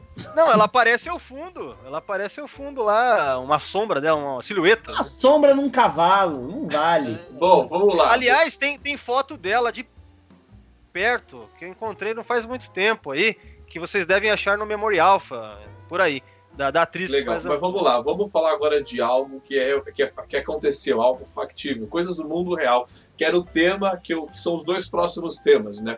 Porque a gente tá aí especial Dia dos Namorados, eu trouxe esses dois candangos aqui pra vocês, pra, pra eles trazerem a experiência trekkers de Dia dos Namorados, de casal, pra gente também, você de casa pode participar. Por exemplo, o Fernando. O Fernando, ele é fruto de um relacionamento trekker. É isso, Fernando? O Fernando, ele tem essa base Star Trek no sangue dele, você entendeu? Dá, dá, dá até pra saber, dá pra saber qual era o episódio? Meus pais assistiam Star Trek quando namorava. Meu pai assistia Star Trek quando namorava. Certo. É isso aí. Então o Fernando tem o sangue trekker. Dá pra saber qual foi o episódio de concepção? Não, né? Tem Deve um, ter ó, sido o Threshold, Threshold foi o episódio que eu... Ó, é... Olha, eu até imagino o que, que foi, mas não foi de Star Trek. Tá? É, quando você nasceu mesmo, Fernando? Eu nasci não. em oitenta e três. Não, é um mês, mas tudo bem. Ó, alguém fez uma pergunta aqui, a Lúcia. É, você já foi casado, Fernando? Fernando, você já foi casado? A gente sabe desse podre, né? Mas acho que você quer falar ou não? Pula, né? Eu fui noivo, eu fui noivo, eu tive um relacionamento muito longo, tá? Tudo bem. Eu, aliás, eu tive vários relacionamentos longos, inclusive com meninas que gostavam do universo de Star Trek. Não gostava nada, você obrigava a assistir. Não, algumas realmente gostavam, outras eu obrigava a assistir. Inclusive, a minha ex-noiva odiava a Jornada nas Estrelas, mas eu demorei um pouco da minha vida para entender que a pessoa podia não gostar do que eu gostava. Hoje eu entendo isso perfeitamente. Ninguém é obrigado a ter o meu gosto. Eu ah, eu entendi agora, querido. Você pode ter a sua opinião. O cara, o cara deve ter obrigado muitas vezes a mina a assistir Star Trek, né, cara? Até hoje ela tem trauma disso, certeza. Mas, cara, é, isso é foda. Mas, assim, no caso do Fernando, o amor não venceu, né, Fê? Não, não o amor vez. não venceu e nem vai vencer, tá? Não, o amor ó, não, vocês lembrando que, ó, lembrando... O amor vence, só que ele vence tempo, de forma temporária, mas vence. É assim. Mas olha, lembrando que, que o que a gente comenta aqui não aconteceu nada nos próximos cinco anos passados, né? Pra gente não sofrer problemas de processos, né? É, uma coisa que eu achei engraçado de uma fala do, Fe, do, Fe, do Waldomiro é que eu e o Fernando a gente namorou recentemente. Essa vai ser a única coisa recente, só vou falar uma frase do Waldomiro. E aí, eu, eu, eu, eu, é que eu não vou me esquecer. E aí a gente ficou solteiro, e o Waldomiro falou, pô, você... quando a gente namorava, né, ele sempre falava, venha para Campinas, porque aqui há um lugar muito legal pra gente frequentar. Eu falei, beleza, de a gente ficar solteiro, a gente vai. Aí eu e o Fernando ficamos solteiros. Aí o Waldomiro começou a namorar, inclusive ele sumiu dos nossos grupos de WhatsApp, porque ele começou a namorar. Foi pego. Né? Foi pegado. A hora que os pego. dois ficaram solteiros, ele anunciou um namoro. É, aí eu falei assim, cacete, Waldomiro, agora que a gente tá solteiro, você vai namorar? Eu nunca vou me esquecer dessa frase. Pô, vocês brincaram até agora, deixa eu brincar também. Isso é verdade, isso é verdade. O Fernando, então, que é o cara que engata um namoro atrás do outro aí, porra. Que namoro atrás do outro, gente? Isso não é verdade. Mas, ó, Thiago, só tem uma crítica a fazer. Pô, a gente grava podcast e assiste Star Trek pra fugir da realidade e você tá querendo jogar a realidade na nossa cara aqui, velho? Não, cara, porque como é Dia dos Namorados, cara, eu nunca me esqueço, que eu sempre conto essa história, que assim, eu, eu tinha a esperança de arrumar uma namorada trekker, trekker mesmo, sem trekker, sem trekkerzaça, sabe? E aí eu descobri que existiam eventos de Star Trek, né? Eu já tinha o quê? Não lembro a minha idade, mas isso faz muito tempo atrás. O quê? vinte e três anos, vinte e dois anos, não sei. vinte e quatro. Não sei. Aí, mas acho que eu vi os vinte e três anos. Aí, eu, aí um amigo meu, né, o Samir, falou, olha, existe um encontro de trekkers, né? Ele acontece lá em tal lugar X, é muito bacana, vai lá. E eu falei, pô, pro amigo meu da época, pô, Gustavo, é agora. Vou encontrar minha... Porque naquela época eu tava desesperado, né? Vou encontrar minha namorada trekker, né? Aí eu fui pro evento. E aí eu fui, de... eu fui jogado com a realidade trekker do momento, você entendeu? E, cara, eu fui no evento...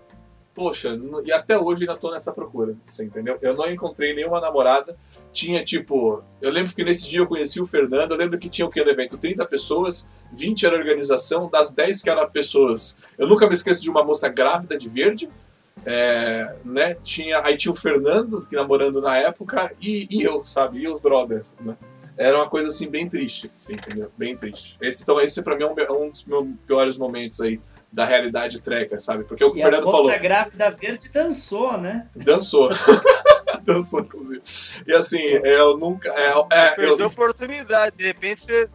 a moça grávida verde, cara. Pensa onde... aí. Não sei se de repente... Eu, é, só pra responder para o Heitor, eu estava namorando na época. Que dá pro Heitor, não. Pro Israel que, que falou aqui.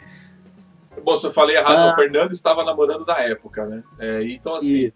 É, então eu fui nesse evento, eu saí muito decepcionado, eu saí arrasado, porque o único telefone que eu saí foi do dono do fã-clube, sabe? Eu fico assim, foi decepcionante. Não era, Não era do Fernando, tá? Foi, foi decepcionante. Mas, mas surgiu uma coisa boa desse dia. Eu, eu saí com o coração partido, mas eu saí com a vontade de fazer o Diário do Capitão, você entendeu? Eu falei, eu preciso mudar esse fandom.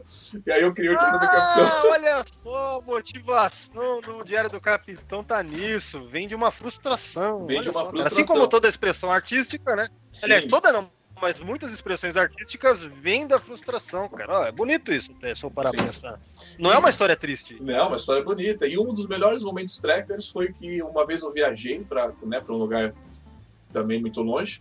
E lá eu postei que eu estava nesse lugar. E pelo fato de eu ter o canal Diário do Capitão, de ser trekker assumido, eu conheci... Aí uma pessoa viu que eu estava lá. Tipo assim, aí rolou um encontro... Trekker tipo, assumido. Trekker assumido, né? Aí rolou um encontro, do nada, eu em plena viagem, você entendeu? Em plena viagem, tipo, que eu viajei com a C V C, né? C V C você tem que acordar às quatro da manhã pra pegar o busão às seis, né? Tomar café, aquela loucura toda. Mas mesmo assim eu consegui ainda fazer um encontro pelo fato de ser trekker. E foi muito legal, foi muito gostoso. Então assim, você vê que tem esses momentos positivos e negativos, né? Do mundo trekker. É verdade, momentos positivos e negativos. Falou tudo aí. É isso aí, Thiago. Muito bom. É, só rolou isso, né? Porque a outra, o meu canal, a próxima vez que rolou o encontro foi com o Waldomiro vindo pra São Paulo. Lembra, Waldomiro? Eu não, Ai, tenho, caramba, eu não tô... tenho a mínima intenção de contar qual foi o meu melhor e o meu pior momento. Mas a mínima... Nossa, é muita coisa, viu? Essa, é uma pergunta muito grande essa daí, ela, ela envolve muita coisa mesmo, é verdade. Mas, é... Mas Thiago, olha só, você, né? Eu achei curiosa essa história, eu não sabia que vinha disso o Diário do Capitão, cara. Foi. E, e é muito louco pensar que você passou a organizar eventos trekkers, então o que, que isso quer dizer, hein, cara? Se você passa a organizar os eventos, você tá fazendo tipo um, um grande Tinder ao vivo, o que, que é isso, cara? Nossa, que absurdo. Isso a gente não vale ser comentado, porque cai no período de três anos que eu falei pra você. Mas é, eu saí realmente bem decepcionado. Não, não, mas, mas eu queria fazer um comentário, porque teve uma vez, eu quero, eu quero, eu quero fazer esse comentário aqui, já que o tema é esse, já que entramos nisso. No, no, na TrekkerCon, que é o evento que o Thiago faz, né, ou já fez, né, esse ano acho que não vai ter. Não, mas, enfim, a TrekkerCon ela acontece, o problema foi que ano passado a gente, a gente perdeu data, né, perdeu o local. Para deixar bem claro, a gente perdeu o local, na verdade, ano passado, foi tirado da gente. E esse ano a gente estava planejando, mas aí veio a pandemia e eu não acho certo fazer o evento. É por isso, mas continua. É, então, é... A... o que acontece? Nesse... Numa das TrekkerCon, acho que foi a primeira que eu fui. Foi, foi a né, primeira. Do Thiago, eu... aconteceu de eu ficar com uma menina lá, cara. E eu nunca tinha ficado com uma menina numa convenção de Star Trek, só na Trekker... Só a TrekkerCon pode promover isso pra você, cara. É a lição que eu, eu tirei. Eu lembro, eu lembro disso, é verdade. Então é muito legal, é, vale a pena, porque... né? Muito curioso. Dá, dá pra ter esperança, então dá pra ter esperança de ir numa convenção de Star Trek e conhecer alguém lá pra, pra, Sim, pra você ficar lá, entendeu? Fica aí a passagem, né? Eu falo isso, tá? Eu já conheci várias meninas que eu gostei muito, curti muito em eventos de Jornada das Estrelas e afins, tá bom? Tá. Tá bom isso? Tá bom, tá bom. Pode, pode morrer aqui o seu, o seu comentário. Mas por que, eu, mas por que a gente está entrando nesse é, tema? Porque vamos parar para pensar, oh, senhoras e senhores, a gente acaba vivendo muito Jornada nas Estrelas, né? A gente acaba fazendo conteúdo, você aí de casa acaba consumindo o nosso conteúdo, participando, que nem hoje aqui, todo o pessoal conversando com a gente. E quando a gente acaba indo no evento, a gente acaba não fazendo só amizades, né? A gente acaba fazendo relacionamentos, né? Porque a gente acaba tendo... É, coisas incomuns, né, que leva a relacionamentos sérios e duradouros, né? Como pro caso do Fernando, que deu fruto do Fernando. Então, assim, e o Waldomiro, é quando veio na Trekker Con, ele conseguiu, tipo, conhecer alguém. Então, assim, isso é muito bacana, né? Isso é muito divertido. Então, de uma frustração minha, eu consegui fazer algo bacana, sendo produtivo. Eu não sei vocês aí de casa se vocês também tiveram essa disso, experiência. Disso eu posso comentar. Tem mais de um casal que eu conheço que se conheceram em convenções e hoje estão casados com filhos. Dentro da staff da frota tem dois, né? Então a gente pode falar que isso acontece mesmo, por causa que você encontrar uma pessoa numa convenção que já tem, que você sabe que divide uma coisa que você é apaixonado e ela também, ajuda muito você achar um ponto... Um ponto. Não, e outra coisa, uma coisa legal também, que, que eu fui reparar isso mais na, na Trekker Con também, né? Mas depois também na, nos da Nova Frota lá na StarCon, é que é, antigamente eram mais só os homens, os caras que curtiam em convenção de Star Trek. Hoje em dia você vê que tem muita menina, muita mulher, é, tá muito mais é, heterogêneo nesse sentido, né? Não é mais somente... Tudo bem, a maioria de trekkers ainda são homens, né? Mas já tá um pouco mais equilibrado, então por isso é mais possível também formar casais e por aí vai, né? Então é, é legal isso também. As mulheres estão entrando com tudo aí na, na ficção científica, curtindo Star Trek e tal. Isso é bacana. Ó, o Alessandro colocou uma interessante. Para os solteiros, nada é mais decepcionante do que você falar de Star Trek e ela falar que só assiste novela. É, mas deve acontecer o contrário também, da menina falar de Star Trek e o cara querer saber só de futebol. Né? Tem tenho certeza, também, tenho mas, certeza olha, que acontece. É, isso que o Alessandro falou, a Nair também colocou, concordo, Alessandro, deve ser isso, e eu falar concordo também com os dois. Porque eu já sofri muito preconceito de, por exemplo, eu tô no bar com os amigos, tô lá tomando cerveja, aí você vai chavecar alguém, aí vem o meu amigo e fala assim, pô, isso aí só gosta de Star Trek, sabe assim? Isso aí gosta do Pikachu, que ele nem sabe o que que é, né? Porque eu me vestia de amarelo, o capitão era o Pikachu, né? Aí ele vira e, fa- aí ele vira e fala isso, entendeu? Então, assim, você sofre muito isso que ele falou da novela. Ah, você quer falar, você quer comentar do que você gosta? Eu sinto que tem aquele preconceito com o trekker também. E esse trekker, ele é chato, é tapado, né? Eu sinto, eu senti, eu sentia muito isso, né? Sentia muito. Hoje eu já, eu vi que tá diminuindo isso. Ah, sim. Quando Até eu tava porque... na faculdade, ninguém sabia do, do, do meu envolvimento com Frota Estelar, Star Trek, nem nada, e eu fazia questão de não saber, por causa que no colégio eu também sofri bastante com essa brincadeira aí de é, Fernando gosta de navinha no espaço e coisa do tipo, por causa que a galera faz um bullying ferrado com você. Você nem tá falando oi pra pessoa e o teu amigo já tá lá te zoando com alguma coisa que você gosta. Isso acontece bastante. Exato. Então, assim, a gente sente, sente essa coisa, né? E o Dia dos Namorados tá aí, tá chegando, você trekker tá sozinho, acompanhado, né? Mas aí dependeu, hoje não teve evento esse ano pra você conhecer ninguém, né? O Waldomiro ia falar alguma coisa, Waldomiro, sobre isso? Não, eu, eu, o Fernando lembrou de antigamente e tal. O que acontece também é que nos últimos vinte anos, digamos assim, que ficção ou fantasia espacial já é algo muito mais do... que tá muito mais presente em filmes bem populares, né? Você pega, sei lá, Guardiões da Galáxia, quem não gosta, né? Todo mundo, assim, é uma coisa bem pop, no espaço e tal. Então não é mais que nem era, tipo, nos anos noventa, a coisa espacial, ela tinha um estigma que hoje em dia não tem mais tanto também. Eu acho que tem muito a ver com isso também. E também tem muitos animes é, espaciais, né, cara? Então acho que é, por causa disso o público de coisas espaciais, digamos, aumentou. Não é mais restrito a, a mais Star Trek ou Star Wars, né? Então acho que também ajuda a ter mais gente interessada e mais gente que não fica estranhando tanto é, essa coisa de, de, de séries no espaço e filmes e tal. Eu acho, né? Minha opinião aí. Não, sim, é, de uns anos pra cá tá muito mais popular o negócio. É, Big Bang Theory, por mais que a série tenha diminuído, caído muito qualidade, você pode ver que popularizou muito o termo de, de nerds e tal, e deu um rosto para as pessoas aceitarem mais, mas na adolescência, cara, isso aí não era nem brincadeira. E mesmo assim, ainda tem muita gente que tira um sarro absurdo, né? Sim. Não tem o que falar. E, e o mesmo que comentaram aqui, você fala pro cara que gosta de Star Trek e ele fala, ah, né? Quem, quem foi a Anaís que colocou isso? É, as pessoas, gente...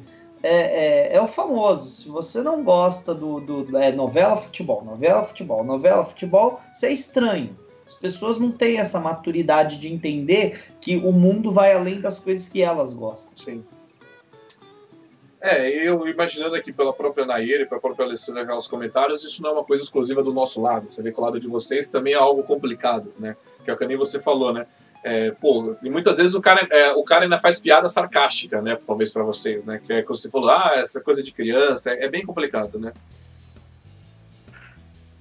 É, é, é, isso que, é isso que a Nair falou agora, que era o que eu queria comentar. Você fala do cara Spock e o cara fala que curte um pouco de Star Wars. É, isso, é, isso é muito assim, complicado, né? Isso já aconteceu com, acho que com a maioria das pessoas, né? Ah, não, é normal. Você, você fala que gosta de coisa, se você gosta de ficção científica, quer dizer que você gosta que, de Star ah, quem, Wars. Quem nunca, quem isso nunca foi apresentado, tipo, olha, Thiago, quem nunca já aconteceu isso? Olha, Thiago, tem uma pessoa aqui que gosta da mesma coisa que você, eu vou apresentar que é minha amiga, olha, ela é fanzasta de Star Wars. Quem nunca? É, é, é, seria a mesma coisa que chegar para uma pessoa e falar, pô, ela adora futebol que nem você, e você torce pro Corinthians e ela chega com uma camisa do Palmeiras, sabe? É tipo isso, a galera não entende. E ó, eu adoro Star Wars, tá? Não tô comparando Star Wars, Star Trek, a Corinthians e Palmeiras de rivalidade, não, não sim, mas é. Pô... É, é, é, não, não, vou comentar que caiu no período de cinco anos. Eu já, é, eu já escutei, quando, quando tu vai crescer e deixar de ser, deixar de ser menino. Quando se tem a idade do Olha. Currículo de muitos trekkers, é, não houve muita argumentação. Sim. Olha, cara, eu, eu, tinha, eu tinha uma namorada, eu já, eu já tive uma namorada que ela dizia que isso era coisa de retardado. Eu lembro dela falando assim pra mim, isso daí é coisa de retardado. É, eu comentava, é nem, eu comentava é isso com os amigos, cosplay. Achavam, né?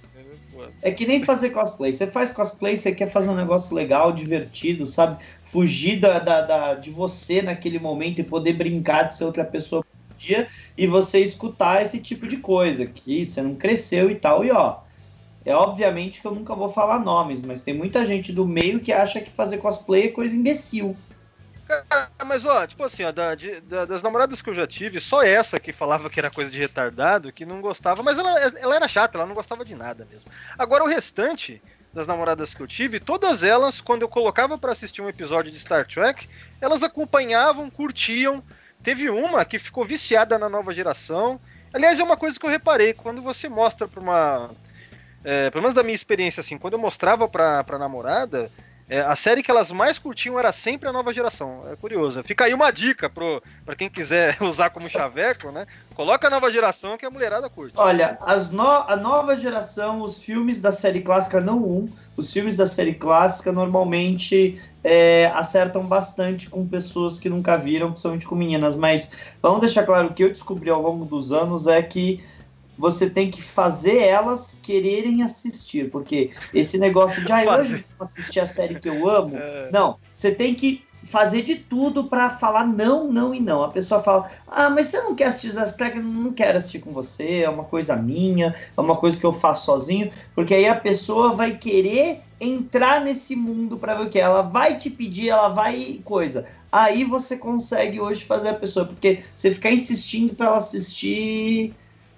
Confia, não, mas esse sim. Daí é um outro podcast. Como né? é, doutrinar alguém. Eu ainda quero mas, mas assim, a gente, já, a gente já tá com uma hora e meia, a gente vai começar, vai ir pro final, mas antes de ir pro final, você de casa pode mandar a pergunta, pode mandar um comentário, mandar algum pedido de ajuda aqui, caso você precise de ajuda, que a gente vai lendo agora os seus comentários e vai comentando sobre isso. Emendando esse comentário de vocês, eu já nessa parte nunca tive sucesso em apresentar Star Trek pra alguém que eu gosto, sabe?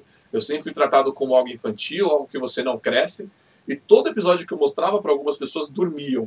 Você entendeu? Isso era bem chato, né? E quando eu falo que eu gravo podcast, que eu gravo essas coisas, você entendeu? Aí piorou a situação pra mim. Aí que eu sou um cara que não faz nada da vida. É bem, é bem triste, você entendeu? É bem complicado. Esse podcast aqui, ele é, ele é desabafo total do Thiago. Não, só tô, contando, é, só tô contando as coisas, né? Porque o Dia dos Namorados tá chegando aí, e é uma, uma coisa de relacionamento. O podcast hoje foi de relacionamentos, entendeu? E o, querendo ou não, o Trekker se envolve muito com isso, né? É, que que eu, vamos ler aqui o comentário do pessoal aqui. Divã nas estrelas. É, o Carlos é pior ainda, que aqueles robôs brancos. É, isso a gente está tratando daqueles temas das pessoas não confundirem. O problema é ela, ela desprezar o seu conhecimento, né? Desprezar o que você gosta. Eu acho que o pior de tudo, quando você entra num relacionamento, é ela desprezar, é, ter o desprezo pelo que você gosta, que é o que o Fernando falou, né? Você tem que ter, na verdade, a troca de seriado, a troca disso, né? O Fernando está ensinando psicologia reversa. Isso funciona muito. É... A Alessandra colocou... Desabafo de Trekker. É. A Alessandra colocou aqui, nossa, é Spock de Star Wars, dá vontade de sacar o sabre de luz e esfregar na orelha deles. Nada de violência, mas às vezes dá vontade mesmo, né? Bom, a gente, vocês querem comentar mais alguma coisa sobre esse podcast, mais algum tema, já que o pessoal tá mais tranquilo aqui? Eu, eu, acho, que, eu acho que faltou comentar do Wesley Crusher e o Viajante. Faltou falar disso daí também. O outro que... É, cara. Qual que é teu problema, John? É, qual que é teu problema? É a mesma coisa do Batman e Robin. Fica quieto, não vamos... Você quer um outro, um outro? Acho que é só isso. Acabou, chega. Só teve uma coisa aqui que a Nair colocou lá atrás, que era o, o Q tentando ter um filho, né, com a Janeway, né, o Q tentando, né, ter essa experiência, né. Aí acho que cabe, cabe, na, cabe naquilo, era o Q tentando ter uma experiência que ele nunca teve, né, mesmo dele sendo um deus, né. A Lúcia fez uma pergunta, ó, lembrei, só uma coisa, uma parada aí, só uma comentar. coisa. A Lúcia fez um comentário, mas foi o que eu comentei, Lúcia, eu não estou comentando nada do que aconteceu nos últimos três anos, é por isso que eu não vou comentar nada. Pode ir, pode ir, Waldomiro. Tá, eu, é, episódio, ou melhor, relacionamento de um episódio que ao final não dá certo, mas foi muito legal de ver. Aquele Devil's Due da nova geração, que é o professor Xavier com a Jean Grey, cara. Que, que é o Picard com a atriz da Jean Grey lá. Lembra desse episódio Frank. aí? Sim, a claro. Frank Jensen. E, não, mas então... Inclusive ela tá usando a maquiagem que depois eles vão usar pro, pro, pros thrills, tá? É, então, muito legal. É, é, é, aliás, ela é da mesma espécie daquela princesa lá do episódio do é, Precious Cargo, lá do Trip, que é outro episódio de um relacionamento que vai em um episódio só também, que é o Trip com a princesa lá, né? Então, é, eu gosto muito desses dois, em termos de relacionamento. Eu acho muito legal. O Alessandro, o Alessandro é, eu deixou... Vou, uma... é, acho que vale muito, acho que essa vai ser a última pergunta. É, desculpa te interromper, Fê. A Lúcia colocou a desculpa... É, não precisa pedir desculpa, não, Lúcia. Eu, tava avis... é que eu avisei isso no começo, mas sem problema. É, tem, agora vamos ler... Tem uma, per... tem uma pergunta aqui... P- posso ler? Eu não li nenhuma pergunta aqui, que eu acho que eu quero então, responder. Então vamos lá. O Waldomiro vai ler a última pergunta do programa. O Alessandro Fugita, que aliás ele é ouvinte do Sessão trinta e um. Todo mundo é ouvinte do seu programa agora? Deixa eu falar, brother. Ó, ele pergunta: qual episódio mais romântico de Star Trek na opinião de vocês? É o seguinte, o meu episódio que eu acho mais romântico também é um dos meus favoritos da franquia, que é o Someone to Watch Over Me, lá da Voyager, justamente quando o doutor começa a desenvolver sentimentos pela sete de nove, né? Então eu acho que é o episódio que, que mais me toca nessa parte romântica em Star Trek, é esse, Someone to Watch Over Me, da Voyager. Tá. É, isso é bem romântico mesmo. Sim. O Fernando tá pensando, aí, vocês, consertando, né, Fernando? Eu também tô pensando, porque eu tô bem complicado agora. É episódio romântico. O episódio mais romântico, eu acho complicado, mas o momento que eu acho mais legal em termos de romântico é no, no, no, no, quando a, a, a T'Pol beija o Trip no final do, do, do Bounty, né?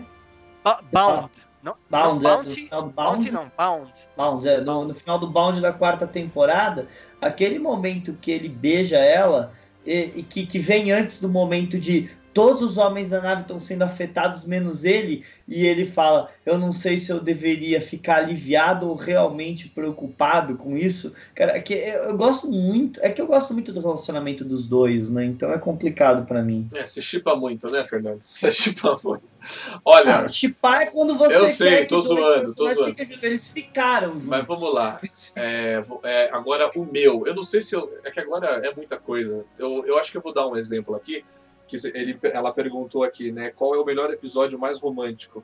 Eu não sei se é um, é um mais romântico, mas que é uma aventura romântica, pode ser.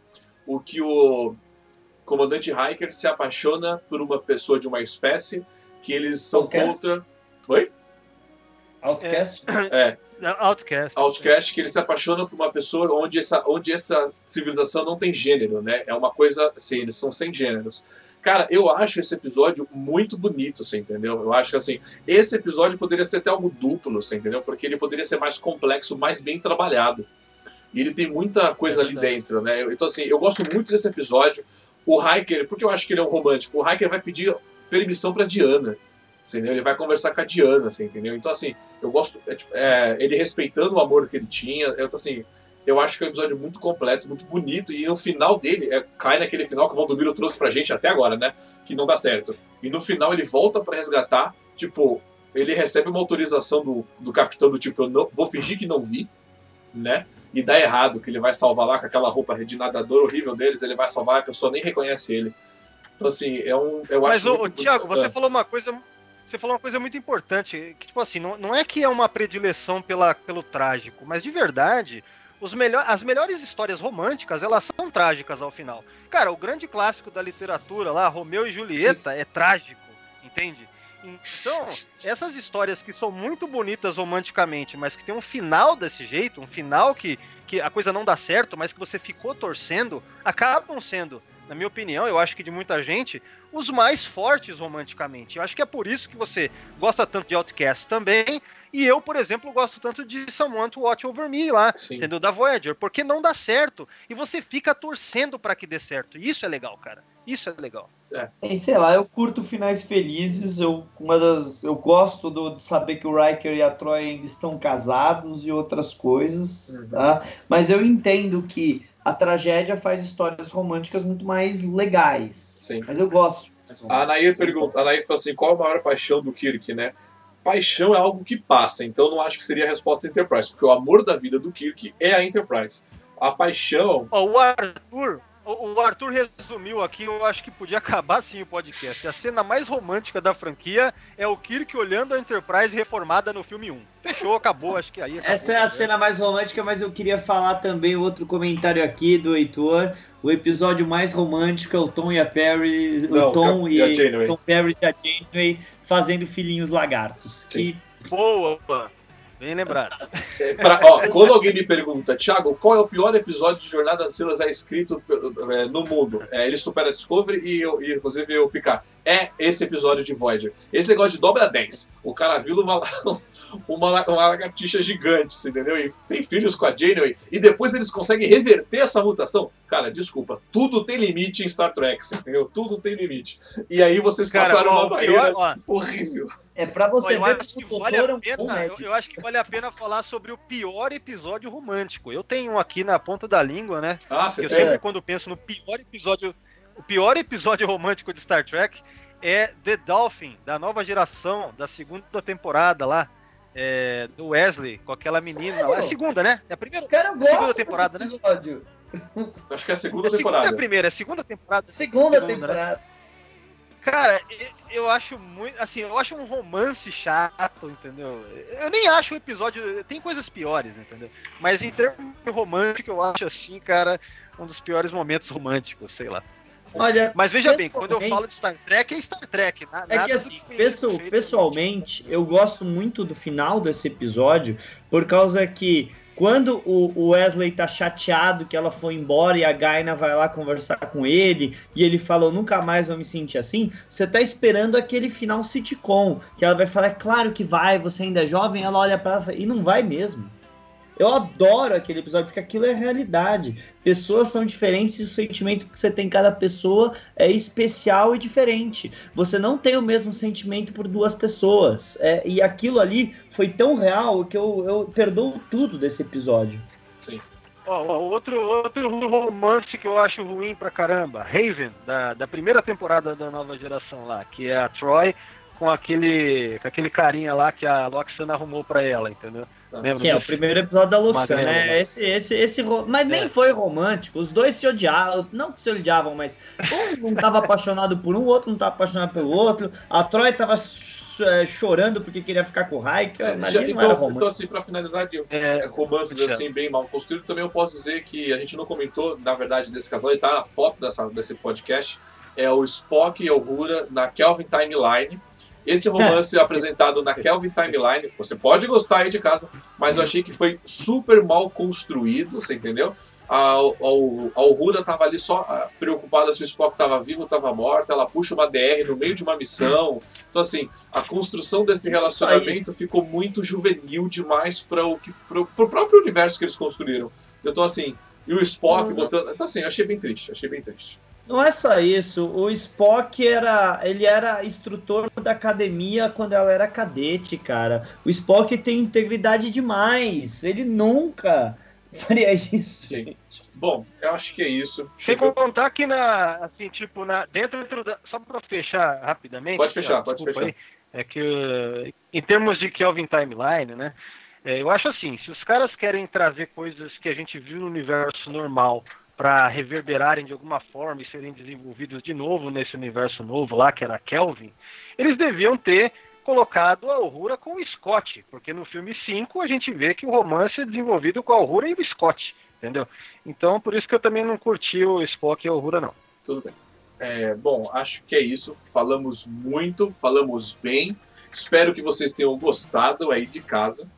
Essa foi o nosso, foi o nosso podcast, o Capitão Cash, onde a gente falou que os trekkers também amam, né? E eu vou começar com o Waldomiro, porque o Waldomiro, né, faz tempo que não participa aqui com a gente. Waldomiro, deixa aí os seus recadinhos. Faz tempo que... Faz tempo que você não toma vergonha na faz cara, né? Não faz porra nenhuma. Nada. Não, não, faz tempo...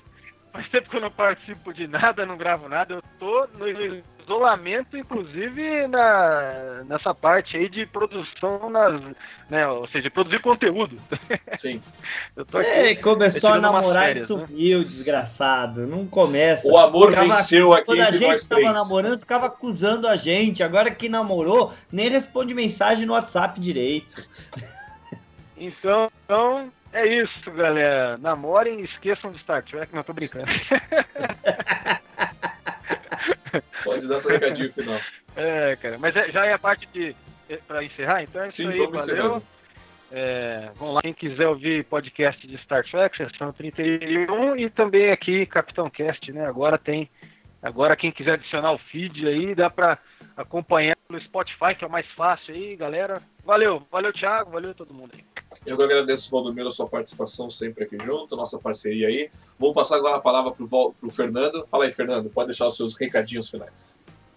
É isso aí, galera. Então, com graça, agradecer de novo ao Thiago aqui por ter me ajudado, que eu consegui colocar o podcast Nova Frota. Para quem não sabe, na verdade, o podcast da Nova Frota, né? São dois programas que vão entrar no, pelo, pelos, pelos feeds, que vai ser o Frota Update, então você vai ter o Frota Update em áudio ou pelo YouTube, e o NovaCast, que eu pego episódios que eu achei que foram mais legais, assim, que estão no canal do YouTube, e separo o áudio para lançar, e tá lá o debate se Star Trek é comunista. Já tem dez episódios separados, tá? Do, do, do, do coisa para ir ao ar, que eu vou ir colocando um por dia. Então, se você quiser revisitar o, o, o coisa agora em versão áudio, tá lá, gente, porque eu não vou ficar gravando com o pessoal, podcast, madrugada e tal, porque de verdade, de verdade, o Waldomiro já faz isso muito melhor que eu, tá? E o Thiago também faz esse programa aqui,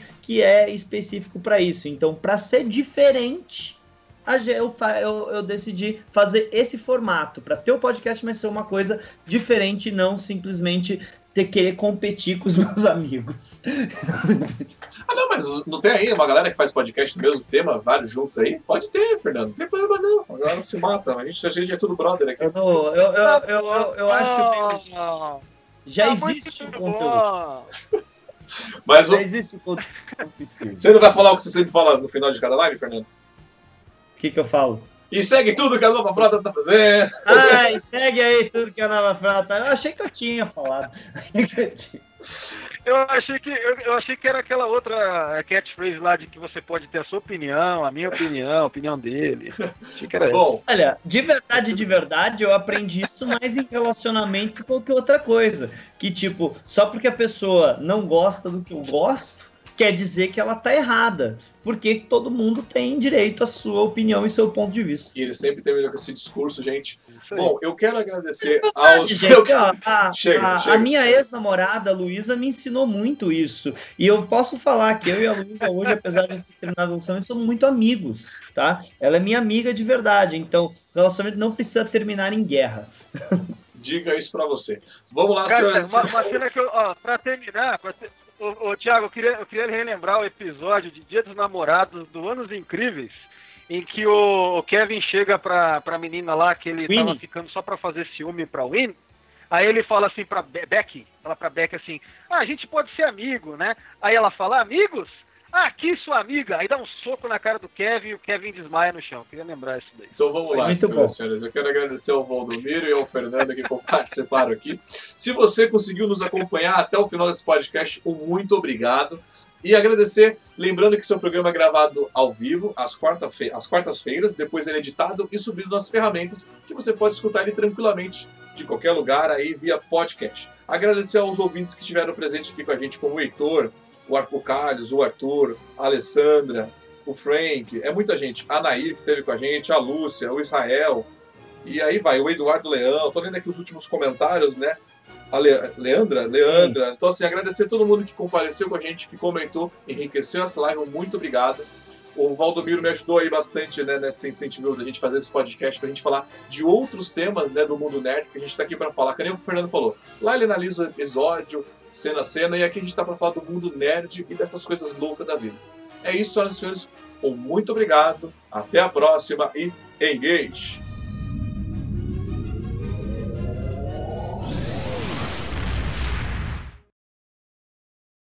Gangbang! Tem que ter, né, Valdomiro? Tem que ter, né?